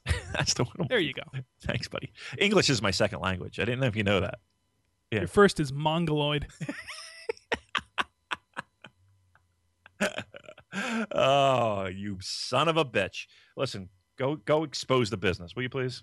Uh, um, yeah, but I, I, think there were a lot of uh, uh, important matches that help tell a story of who's going to the finals and, and winning this tournament. So uh, let's jump right on in, Colin. Why don't we?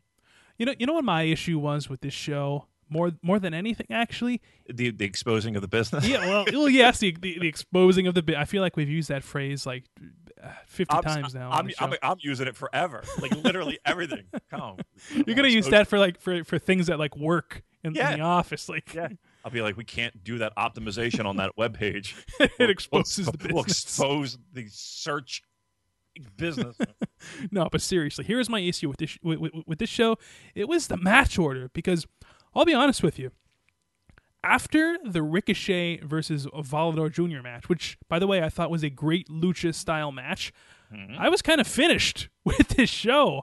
I was done. And then I realized, oh shit, we've got two more matches and not not not not not just two more matches but two more multi-man tag matches that we've yeah. seen like about 50 times uh, before and i don't know i honestly I think that Ricochet versus Volador Jr. was more than uh, good enough to close out this show. I would have put these final two tag matches.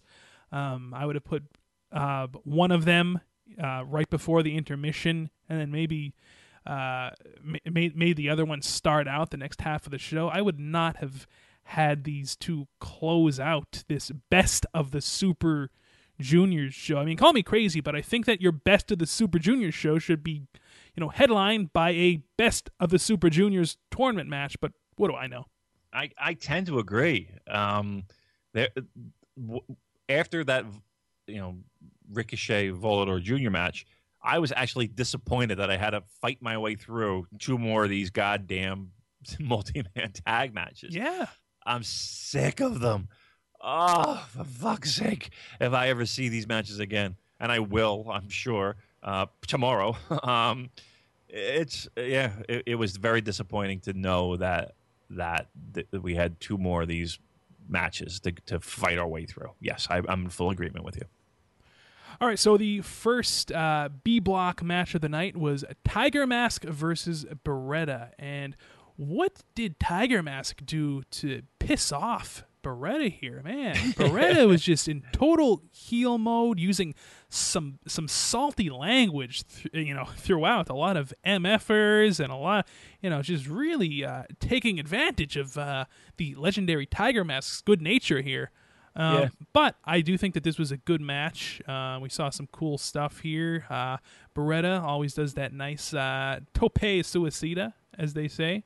Um, I like the spot where uh, Beretta was going to suplex Tiger Mask off of the barricade, but then uh, he countered and did a did a cross body to the outside. Um, yeah, there, there, there, was good stuff in this match. Really, I didn't think this match was anything special. Um, it was okay. I, am not saying it was great, but I don't. I, I would say it was. You know, I'm. You know, I, I, hate throwing stars. I'm not throwing stars. I didn't think it was that great. Um, I thought it was an average match. The the taping of of Tiger Mask, right? Um, yeah, yeah. He uh, tapes Tiger Mask's arms up against the ring post, and yeah. he's gonna, you know, I. Although I don't, I, I, I don't like the whole removing of the mask gimmick. I think that that's just stupid. But yeah, well, with this match, it eliminated both, right? So uh, both Tiger Mask and uh, Trent are uh, eliminated. Um, so we don't have to worry about them moving forward. So to me, it was kind of like, okay, you know, it, this is just a match to kind of have a match. Um, neither of them had a chance to win. Uh, Beretta two wins, four losses. Tiger Mask three wins, three losses. Um, technically, I think there is some some is some tiebreaker bullshit that where Tiger Mask could still squeak in, uh, but I think um, that's very unlikely to happen. I'll, I'll, I'll, wait for Dave Meltzer to explain that in, yeah, in, like, in excruciating like, detail. Yeah, but I'm, but I'm pretty sure from what I saw um, online that both both are uh, pretty much eliminated from contention uh, with this match. So that's that was that. Yeah, so the end of this, we saw uh, Beretta kick out of a, uh, a tiger bomb from the top rope, but uh, Tiger Mask sinks in the uh, double arm scissors, picks up the win, and uh, you know we, we, we, we thought that we were to see you know Beretta show some some sportsmanship to the legendary Tiger Mask, you know, as he raises his hand at the end, but then he what does he do? He kicks him in the groin, and that's that. Yeah, like uh, exactly. That's that. Both of them are eliminated. Beretta two points or two wins, uh, four points. That that does it for him. That loss pretty much put the nail in the coffin for Trent Beretta. Now, this next match sounds like a Damon McDonald wet dream come to life here. Jushin Thunder Liger versus Will Ospreay. And to me, this was a very special match. And I'll tell you why. Want me to tell you why, Damon? I want you to tell me why. Here you have the, the, the legendary Jushin Thunder Liger at what, like 51 years of age, 52, whatever he is, you know, Yeah, a yeah. man who, who who revolutionized, who who put this junior heavyweight style of wrestling on the map versus someone who is, you know, revolutionizing the the, the current style of junior heavyweight wrestling. You know, it's kind of a, you know, a a, a, a cool uh, generational moment here between Yeah. you know two uh, amazing junior heavyweights. You know, for for their own uh, eras. Yeah, absolutely. I mean, I don't think that was lost on anyone there, and, I, and even for Ospreay, it was the first singles match with Liger, if I'm not mistaken. Um, so again, I'm sure he was super thrilled to make that happen for himself. Another little check mark in his career for Liger. You know, you know, it's it's kind of taking on the guy who's who's the face of the juniors.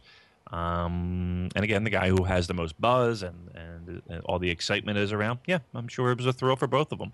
Um, so the loser of this match was uh, eliminated from the win for, from the tournament, right?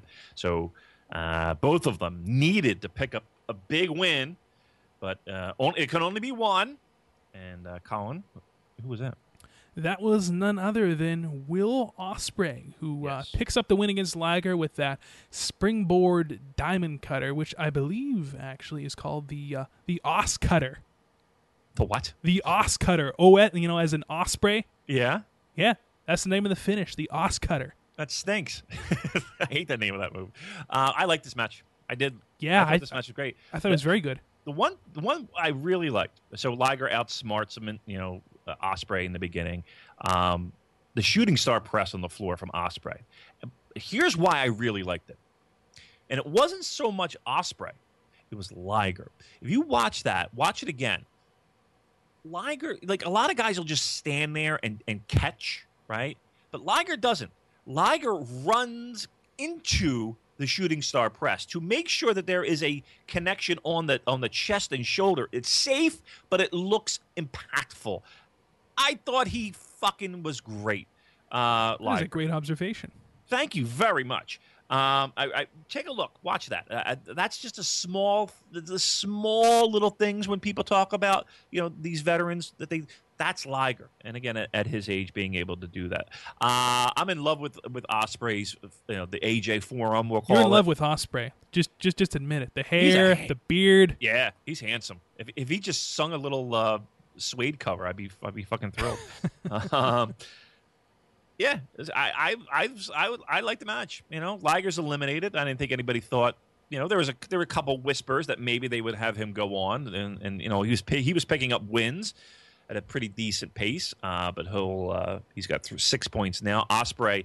He's had consecutive wins now, and it looks like he's on a on a hot streak. So he picks up the win uh, to help further him on. And uh, you know, I think if uh, my my my bets were right at the beginning of this, I think uh, Ospreay has a very good chance to win this B block.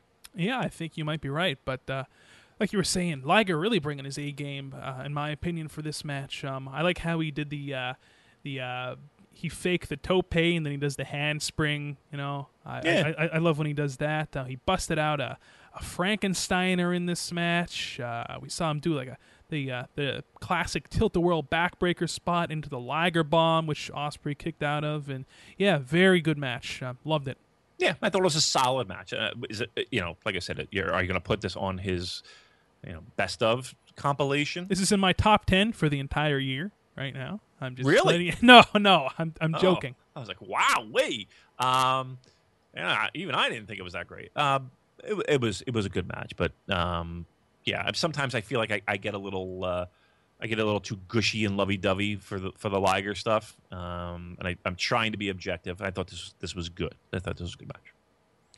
Alrighty, so the next uh, B block match was Bobby Fish versus Chase Owens. And Damon, I have something to say about this Chase Owens character. Go ahead. Actually, two things to say. Num- number one, um, I don't think it's any secret. I'm not. I've I've never been a uh, a big fan of Chase Owens, and I, I will say that his performance in this tournament has exceeded my expectations. I mean, the bar was set pretty low for me, and he's actually performed quite solidly. I'll say. Um, my second point, Yes. Chase Owens is a guy. You know, you look at him and you think to yourself, you know, boy, if I really watched my diet and and, and, and, and I wait, hear hear me out.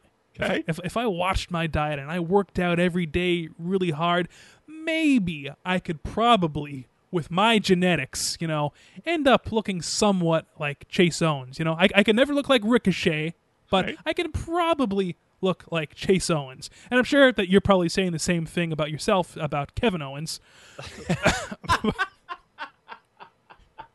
Ah. Oh, you fucker. But Ah, if, if if you look at Chase Owens' physique, the guy here here's what I think happened when when when the Bucks went down, you know, with with with their injuries, you know. I, I, I picture Chase Owens. You know, he hasn't he hasn't been getting a lot of work as of late. You know, he hasn't been hitting the gym as hard. You know, he's sitting there on the couch. You know, with like a bag of Doritos, and he gets the call, and his ghetto son asking him, you know, can, uh, Chase, can you uh, can you can you do this the- these bookings? right. And he's like, "Oh shit, I haven't been watching my d- oh, God, but I need the cash." So, okay, sure. And you know, he shows up and if you what seriously, go back and watch this match. The guy has got a little bit of a belly going on. Oh my god. He does. I swear to God, if you saw my fucking notes, you would have thought you broke into my office. Oh my god, because literally I have these are my notes. Chase Owens has a really weird body. Yeah. It's like he's in shape, but his belly was all over the fucking place. Right. Like like Like it's a little little ring of chub, like a little ring Yes. of chub.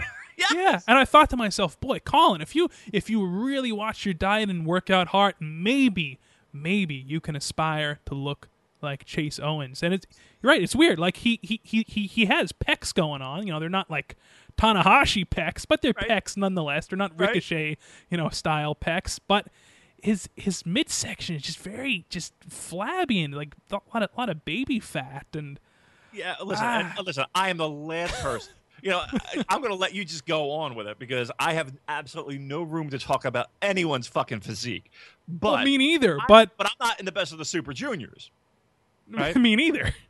Right. I, I, I hope that I will be one day, maybe if I play my cards right. But Right, you you got a better chance than me. So, um, yeah, I noticed that too. I did notice that too. So it's so it's kind of odd that you you fucking it, I I couldn't keep my eyes off of it. me, me neither. It was almost it was almost hypnotizing the way it kind of hung there. It really was. Um, it was like I don't know if you saw the, the, the show a couple nights ago, um, but there was this like this little kid, little toddler, like couldn't be more than four years old, Uh, but right in a hard camera shot, he was just kind of hopping down four steps and and steps, four steps, and his mom would you know kind of call him back up, and he would hop back up, and he would play on the steps, and he would cop that But he was doing it for like seven matches, right? And I'm like watching this kid, and there was there were times where I'm like I, I'm watching nothing but this little kid playing on the steps, and that's exactly what it was. I was looking at I was looking at Chase Owens's little little ring of chub. I couldn't keep my head my mind off of it. Oh, it was so fucking. I'm telling you, that's what happened though. He just he, he he wasn't getting a lot of work, you know. He he didn't expect to get this call, Right. and but you know he's kind of strapped for cash, so he can't say no to the booking. right? Why would he? You Yeah, know, you get, so- get a, yeah. So he kind of just me. I'm, I'm fucking a million pounds overweight. I'm going to Japan. Fuck it. yeah, that's right. You know, what, you know, whatever. Uh, why Yeah. turn that down? Yeah, but uh, eh, you know the match itself. Uh, All right, so nothing- Colin, Colin is fat shaming now. So I, I am not fat. Look, I'm Is that what you're doing? Is that what we're doing here? look. We're fat shaming. I, I I look perfectly average if you look at photos of me. You know, Mm-hmm. Uh, you know, I, I I I look like an average guy. But let me tell you something. If I take off my shirt, Yeah. oh, you you would ask yourself where the where does he hide all that? Where does where does he, where does he tuck it away? You were in Spanx. Oh no! It, I just I I I look great in a t-shirt and a pair of jeans. But No, boy, if it, Let's, bu- let's let's bump the brakes with the with the great. Okay, go ahead. I, I I I look presentable, I look Okay. somewhat presentable, Right. in a t-shirt and a pair of jeans. But man, if I take my shirt off, boy, I. I hey I, I I started my no carb no sugar diet you know the other day so Yeah. kind of like a South Beach deal Okay. so, uh, and it Right. works by the way All right. Well, maybe I'll maybe I'll take you up on no that. you won't let's be honest you won't I, so I got to do something. I, I got two fucking trips, man. I got I got Australia and Bali, and then I'm then I'm doing the dome. I, I listen. I gotta I gotta do something. I, I, I, I don't know. Maybe I will call maybe you call your boy Diamond, Diamond Hey. Dallas Page. We could do a testimonial.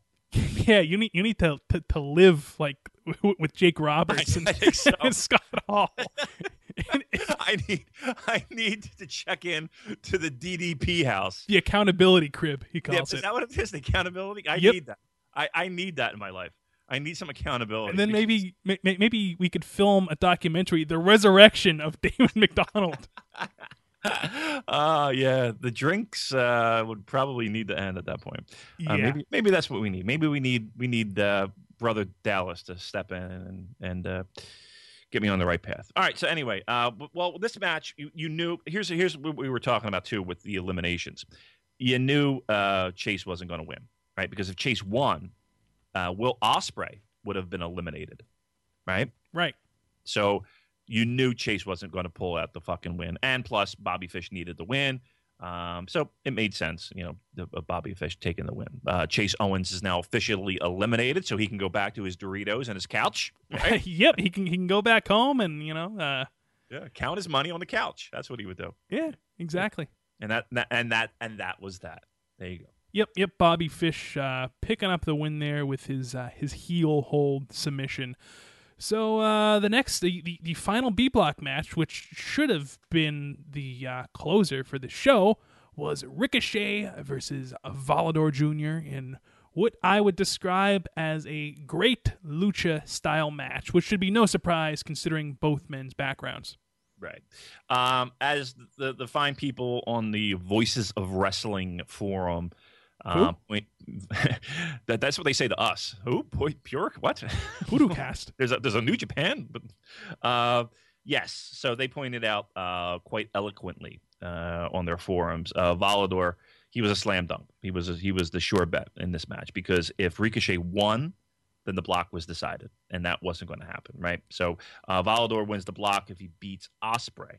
Um, so they, they have to have that match mean something uh, the next night. So uh, we all kind of saw the handwriting on the wall with Volador uh, getting the big win. Now, here's the one thing about Chase Owens. So it's going to come down to um, if if Will beats Volador, right? So Okay. if Will beats Volador. Um, it still comes down to Ricochet and Owens, right? So so Ricochet still has to win. So if Will beats Volador, Ricochet has to beat Chase Owens. Last year, Chase Owens spoiled Taguchi. Ah, okay. Chase Owens is spoiling this. Chase Owens is going to beat Ricochet. Well, he d- he did beat Will Ospreay. Yep, he's going to do it. He's going to do it here.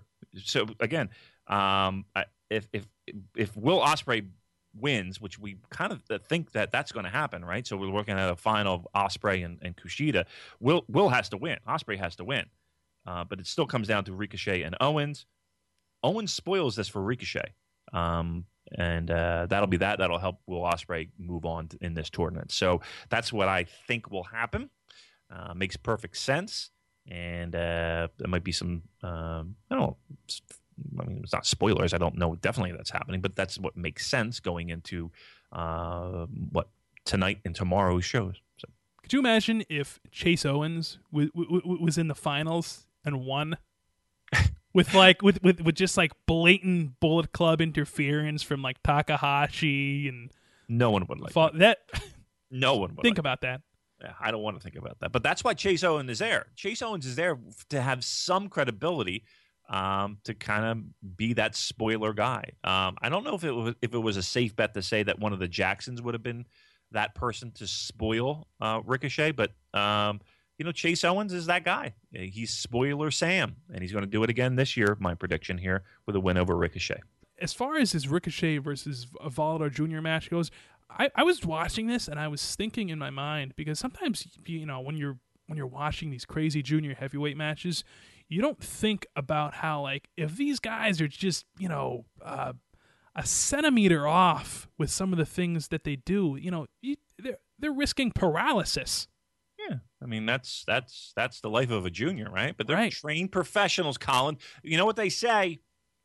Don't try this at home, right? That's hey, I don't try it at home. You know Kushida did.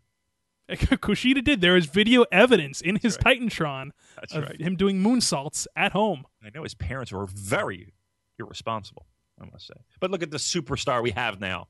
All right, all right, enough of that. Let me ask you uh, this question: Which, um, in your opinion, just for you personally, uh, was the better match, Jushin Liger and Will Ospreay, or Ricochet and Volador Jr.? Um, I'm going Liger Ospreay. huh. I'll go. It's tough. I, I, I'm going Ospreay Liger, but but not by much. I think I think I, Volador Jr. doesn't do that much for me.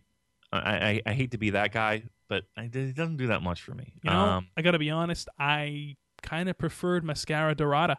Me too. I, uh, truth be told, me too. Me too. Um, so I'll go. I'll go Liger Ospreay just because I have like the. I like both of them. I like. I, I like both of them. All right, that's that. We're not doing the tag matches, are we? We have to talk about the fucking tag matches. hey, well, if if you want to, Damon, I mean, we could certainly get into them. I mean, No, we, I we don't had. Let's go over. Let's go over some scenarios. You want to go over some more scenarios? Because I got some written down. So Hey, if let's do it. Sydal, so your boy Matt Sydal, right? yes. if he beats Finlay, which he'll, he'll probably have, he'll have to, right? He'll have 10 points. Okay. Now, the tiebreaker over Kyle O'Reilly, he, he owns that. He'll need both Kushida and Taguchi to lose for Matt Sydal to go on. Okay. Okay. All right. So we got that, right? So that's Sydal's scenario as we go into this week.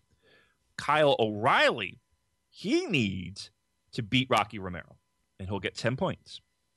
But he also needs Sydal and Taguchi to both lose. He needs both of them to lose.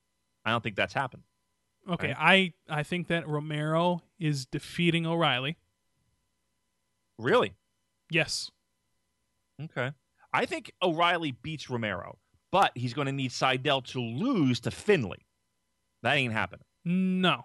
right? So that's where O'Reilly. O'Reilly's going to get eliminated by by tiebreakers, right? So O'Reilly will beat Romero. He'll get ten points, but he's going to lose a tiebreaker because because he needs Sydal and Taguchi to both lose. And again, right out of the gate, Sydal is not losing to Finlay. No. There's if that happened, I I would be shocked. I would be shocked too. Now, Taguchi, he can beat Gedo, which I think is a possibility to get to ten, right? Get to ten points. Right. and he holds the tiebreakers against Sydal and O'Reilly. What he needs to not have happen, well, he needs to have happen. He needs Kushida to lose. I don't think that's happened. And think- Kushida is wrestling Bushi. Which is I on think- the sixth tomorrow uh, tonight. Yeah. Do you think Bushi beats Kushida?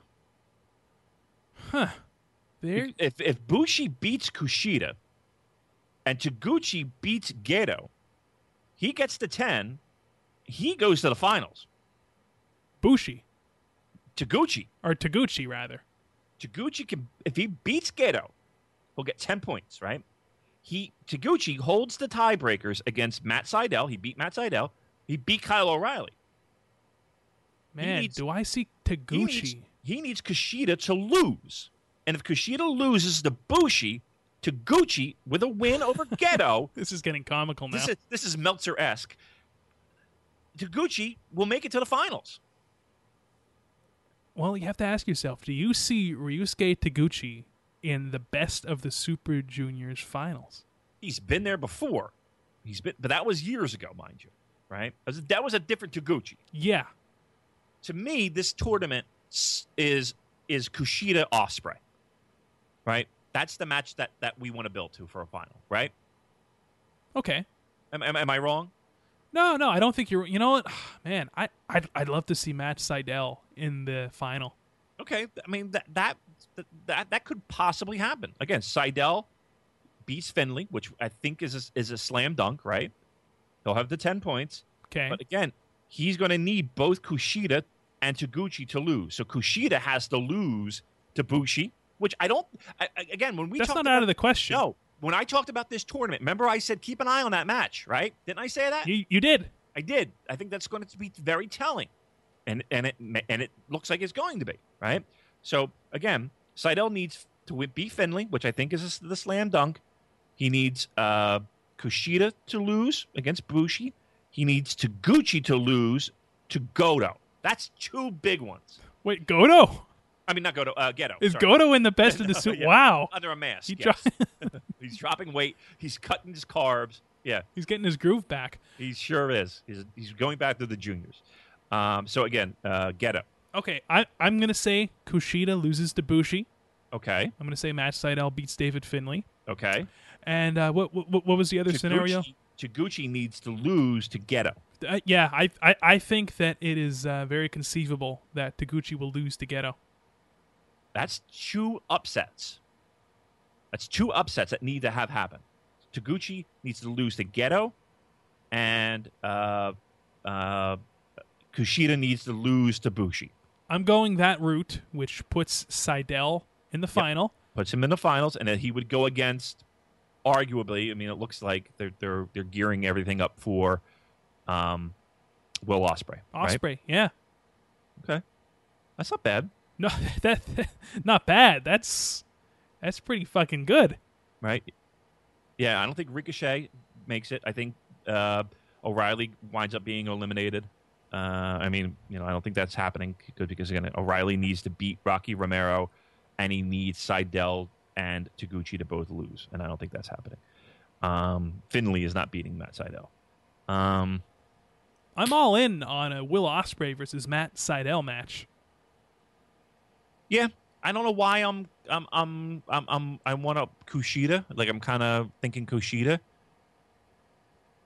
This this does oh this screams to me though Bushi beating Kushida.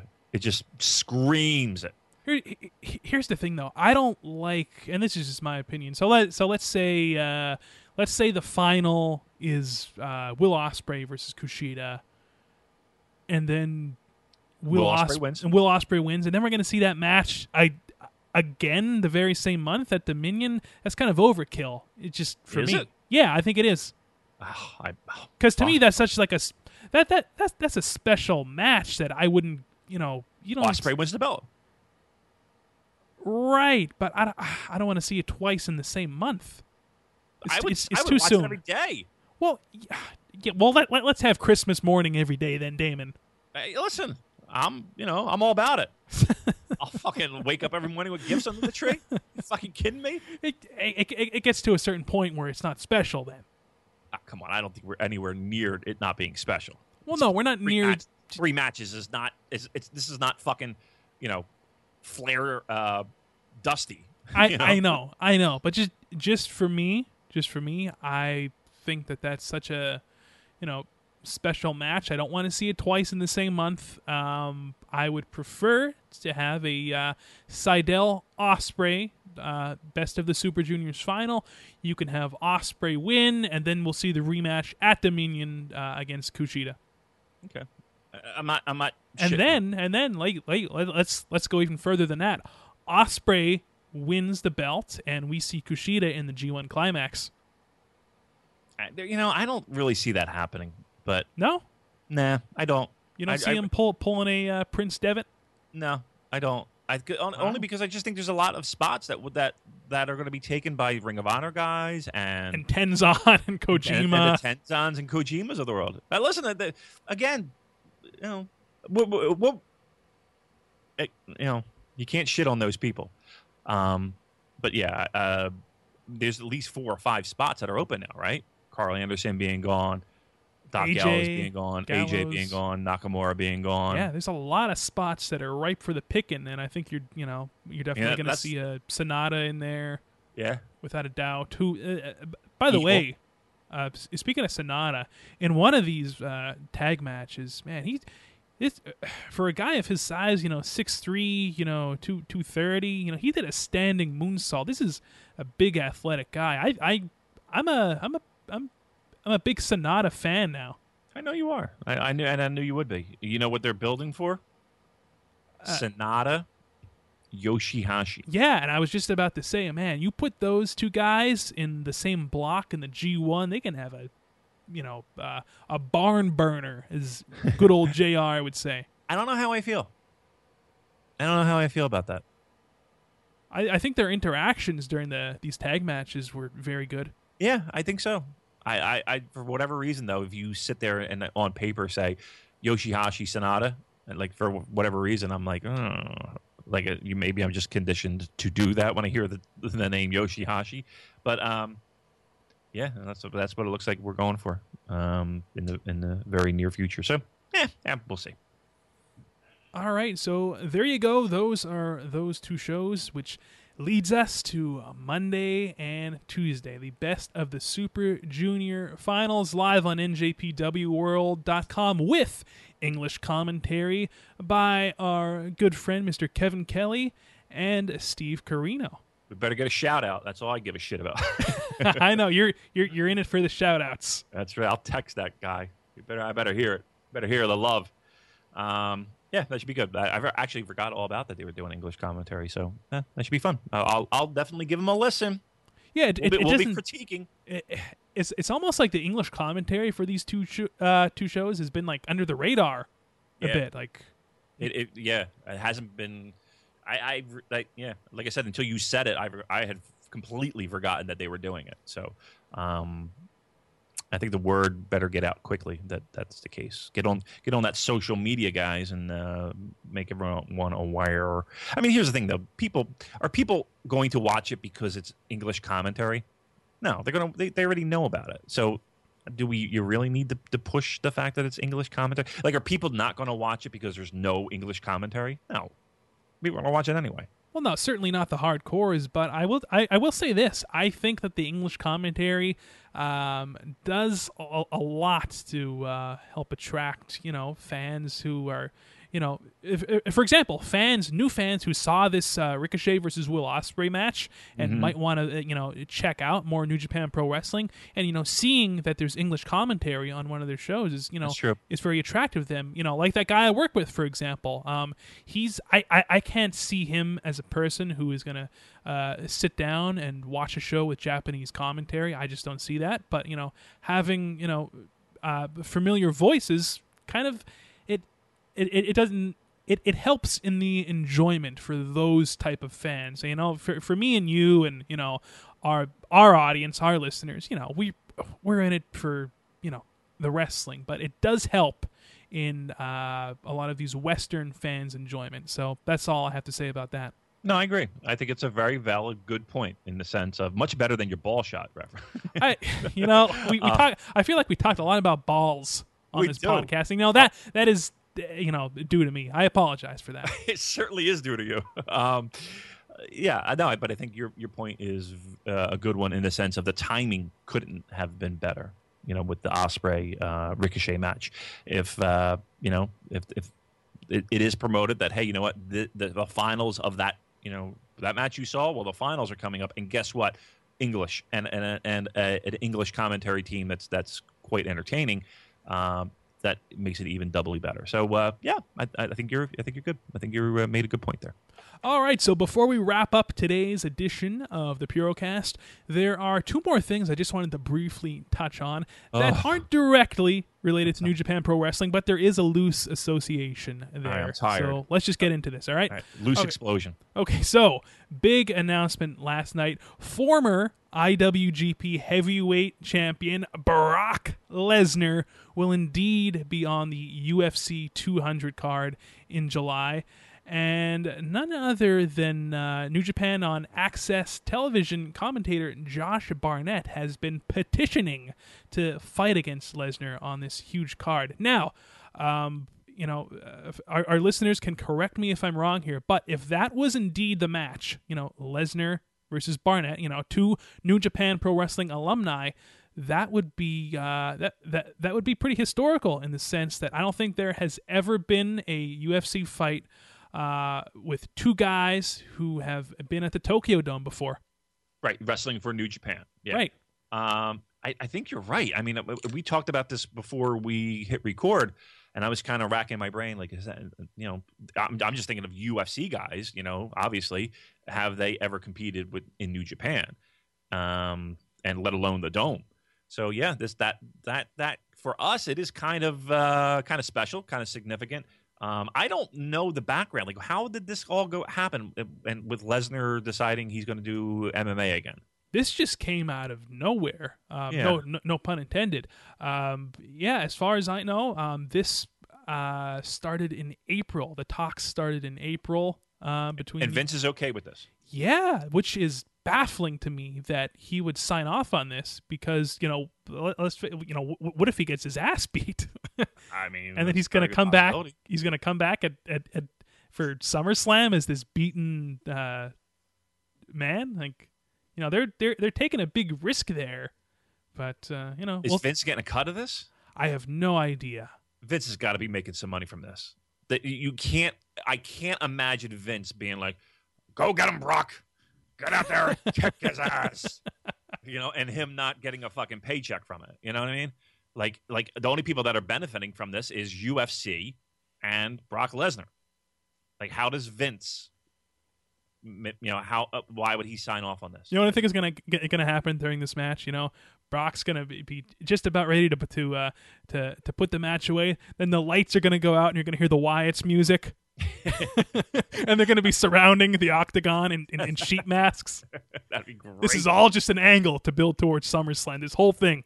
Uh, You know, uh, um, what, no, what is this? UFC 200? Yeah, UFC 200, the- their their their biggest show of all time, taking place in July. But uh, yeah, I just thought that that was an interesting thought. You know, if he faced Barnett, um, you know, uh, that would be kind of significant.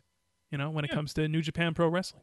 Yeah, I would agree. Um, I think the fight's going to stink, but but I mean, you know, uh, Brock, you know, Brock's an older caveman now. He's going to be 39. So Josh is up there, right? yeah, John, they're they're the same fights, age doesn't he? actually. he still fights, doesn't he? Yeah, as, as a matter of fact, I think he has an upcoming fight in in uh, Germany. I'm going to put my money on, right on the surface. If it does, if that is the match, I'll, I'll put my money on Josh Barnett. Yeah, yeah, same here. I'll put my money on Josh Barnett. Fuck that. All right. So what's our other uh, other bit of news here, Colin? Our other loose New Japan tie-in. loose is- explosion. Yes, the loose explosion. Now I know you don't, you know, uh, follow him anymore, Damon, but you know, my, myself and a lot of listeners are still following the uh, the journey, if you will, of one Shinsuke Nakamura, an, another former IWGP Heavyweight Champion, Yeah. And uh, there is a there is a NXT Takeover show that is taking place this Wednesday, and uh Uh-huh. he's going to be facing. I don't know why you're laughing about this Because I don't but- give a Because here's the thing, I I just find it amazing, amazing that the, the the literally the hottest guy in the entire fucking wrestling world, i- i- and you wouldn't even know he's there. It's I such know. a wet, is, is that company is such a fucking wet blanket. How can you have literally the hottest guy in pro wrestling and just throw a wet blanket all over that? I, It's- I agree. Oh, it's just fucking. It's just mind-boggling that company. And again, I can't watch the fucking shaky cam. I'm not gonna get a stroke watching a pro wrestling show because they can't keep the fucking camera straight. I think I'm numb to it at this point, so it I- doesn't even. that angle. I, saw the angle with with AJ and and and uh, uh, Gallows and and Anderson on Reigns, and they couldn't keep that fucking camera. Just just uh, oh, it drives me crazy. All right, so go ahead. Let's hear about it. Go ahead. Well, no, I was just gonna say that uh, he is facing Austin Aries this Wednesday. I I think it's gonna be a very good match. So you know, if if you are a fan of uh, good pro wrestling, I I think that's gonna be a good one. I have uh, zero thoughts about it. Zilch show, nothing. Uh, uh, my only thoughts are It's it's just amazing how you can have the hottest guy in the fucking world and you just throw a wet blanket on him. See, Damon, unlike you, I, I I'm loyal to you know the pro wrestlers that I you know like, and I I, I follow them wherever they go. I I listen. I'm a I'm a massive Shinsuke Nakamura fan. Massive. He, I I I don't think I've watched three things. I watched the Takeover with with Sami Zayn, which was tremendous. I think I saw one other match. That's it. What else has he done in this, in that company? Nothing. What is he? Nothing. It absolutely zilch. He's done nothing. Nothing. How can that happen? Well, I, ho- I hope he's enjoying living in Florida. Well, and the weather is nice. He, and I do like his uh, Instagrams. They're, they're very, very nice. They are. They're they're pretty funny. But uh, yeah, those are the two uh, little uh, loose New Japan tie-ins I wanted to mention. You know, some interesting stuff going on. And uh, yeah, that is a wrap for today, Damon. And uh, once again, got two big shows: Best of the Super Junior 23 Finals with English commentary by Kevin Kelly and Steve Corino this Monday and Tuesday. And we'll be back. We'll be back here uh, next Sunday to talk about both of those shows and all of the implications that they may be bring heading into Dominion later this month. Yes, uh, I will be attending. Uh, I think it's Pro Wrestling Syndicate. uh, Is it? Uh, Terry Funk, Bret Hart, Stan Hansen, Mick Bret Hart? Yeah, Where? Where is this at? I'm not telling you now. Oh, No. come on. No, uh, it's in Sayreville, Sayreville, New Jersey. Huh. Yep, meet I- and greet. You get your picture taken with Bret Hart, Terry Funk. Oh man, I could Stan even take I can I can take my Bret Hart book and get it signed. You could Oh, when is this? Saturday the 11th. Saturday the 11th. Huh. You know, I'm gonna have to get on Google Maps after uh, we get off the air here, and uh, Map out your public transit route. yeah, that's man. It's it's it's not every day that uh, one of your uh, childhood idols is so close to your hometown. So Yeah, let me see. Uh, I'm gonna let's see if it's if it's Pro Wrestling Syndicate or what it is. Uh, this is riveting radio, by the way, It is. for our Uh, listeners. why, why don't you wrap things up and I'll give everybody the details on it. All right. Alrighty, so I just want to thank all of our great listeners, as I always do. You guys are awesome. You're the best, uh, best uh, podcast fans in the world. Um, go to newjapanpurocast.com. There you can listen to our shows directly, and uh, if you subscribe to our RSS feed, if you subscribe to us on iTunes or Stitcher Radio, you will get each brand new edition of the Purocast delivered to the device of your choosing immediately before it hits anywhere else. Or if you choose to listen listen to us on Voices of Wrestling, that's cool as well. You can check us out on there, voicesofwrestling.com. You can subscribe to their podcasting network if you're uh, if you're into uh, other brands of wrestling. You know, you want to. Uh, hear some more talk about NXT, WWE, Dragon Gate. They have lots of great shows on their podcasting network. So check them out. And uh, Damon, final words from you, sir. All right. So here's the information. June 11th. Uh, it's at the Starland Ballroom. It's in Sayreville, New Jersey. Um, they gotta they gotta they're bringing some fucking talent in on this. Um, Bret Hart, Scott Hall, and Kevin Nash. Whoa. Mick Foley and Terry Funk, Stan Hansen, Bobby Fulton, Shane Douglas, uh, Dean Douglas. right, Two Cold Scorpio, just incredible. Uh, yeah, a un, an ultimate photo op, limited time offer, rare opportunity to pose w- for a photo with Bret Hart, Scott Hall, Kevin Nash, Mick Foley, Terry Funk, Stan Hansen, and Raven will only take place promptly at 6 p.m. You and seven legends in one photo. 75 bucks, which is not that bad if you really think about it. Quite frankly, I'd rather just get it with Bret Hart and have everyone else I, leave. I want Foley, Funk, and Hansen. I want Foley, Funk, and Hansen. Yeah, but that's not bad. Seventy-five bucks to get this, all those seven. That's pretty good. yeah. Uh, but yeah, all those people. That's that's and they're really bringing them in uh, for that show. So uh, again, that is if you're in that area, the 11th this Saturday, Star Starland Ballroom. You just got a free plug. PWS, uh, Sayreville, New Jersey. 6 p.m. signing, 8 p.m. live action. And, and and maybe if both members of the uh, Purocast are there, we'll do a signing as well and a photo Yeah, op. I'm sure. I'm But sure. our prices are going to be just a little bit higher than what they're asking for all those all those legends. Buy me a fucking beer. that is your uh, go-to. Uh, Unless I get paid in alcohol, absolutely. all right. Well, anything else, Damon? Uh, no, I'm good. I'm hungry. Let's wrap it up. Alrighty, so on that note, my name is Colin Miller for Damon McDonald. You guys enjoy the best of the Super Juniors finals this week, and we'll catch you guys next Sunday. Later.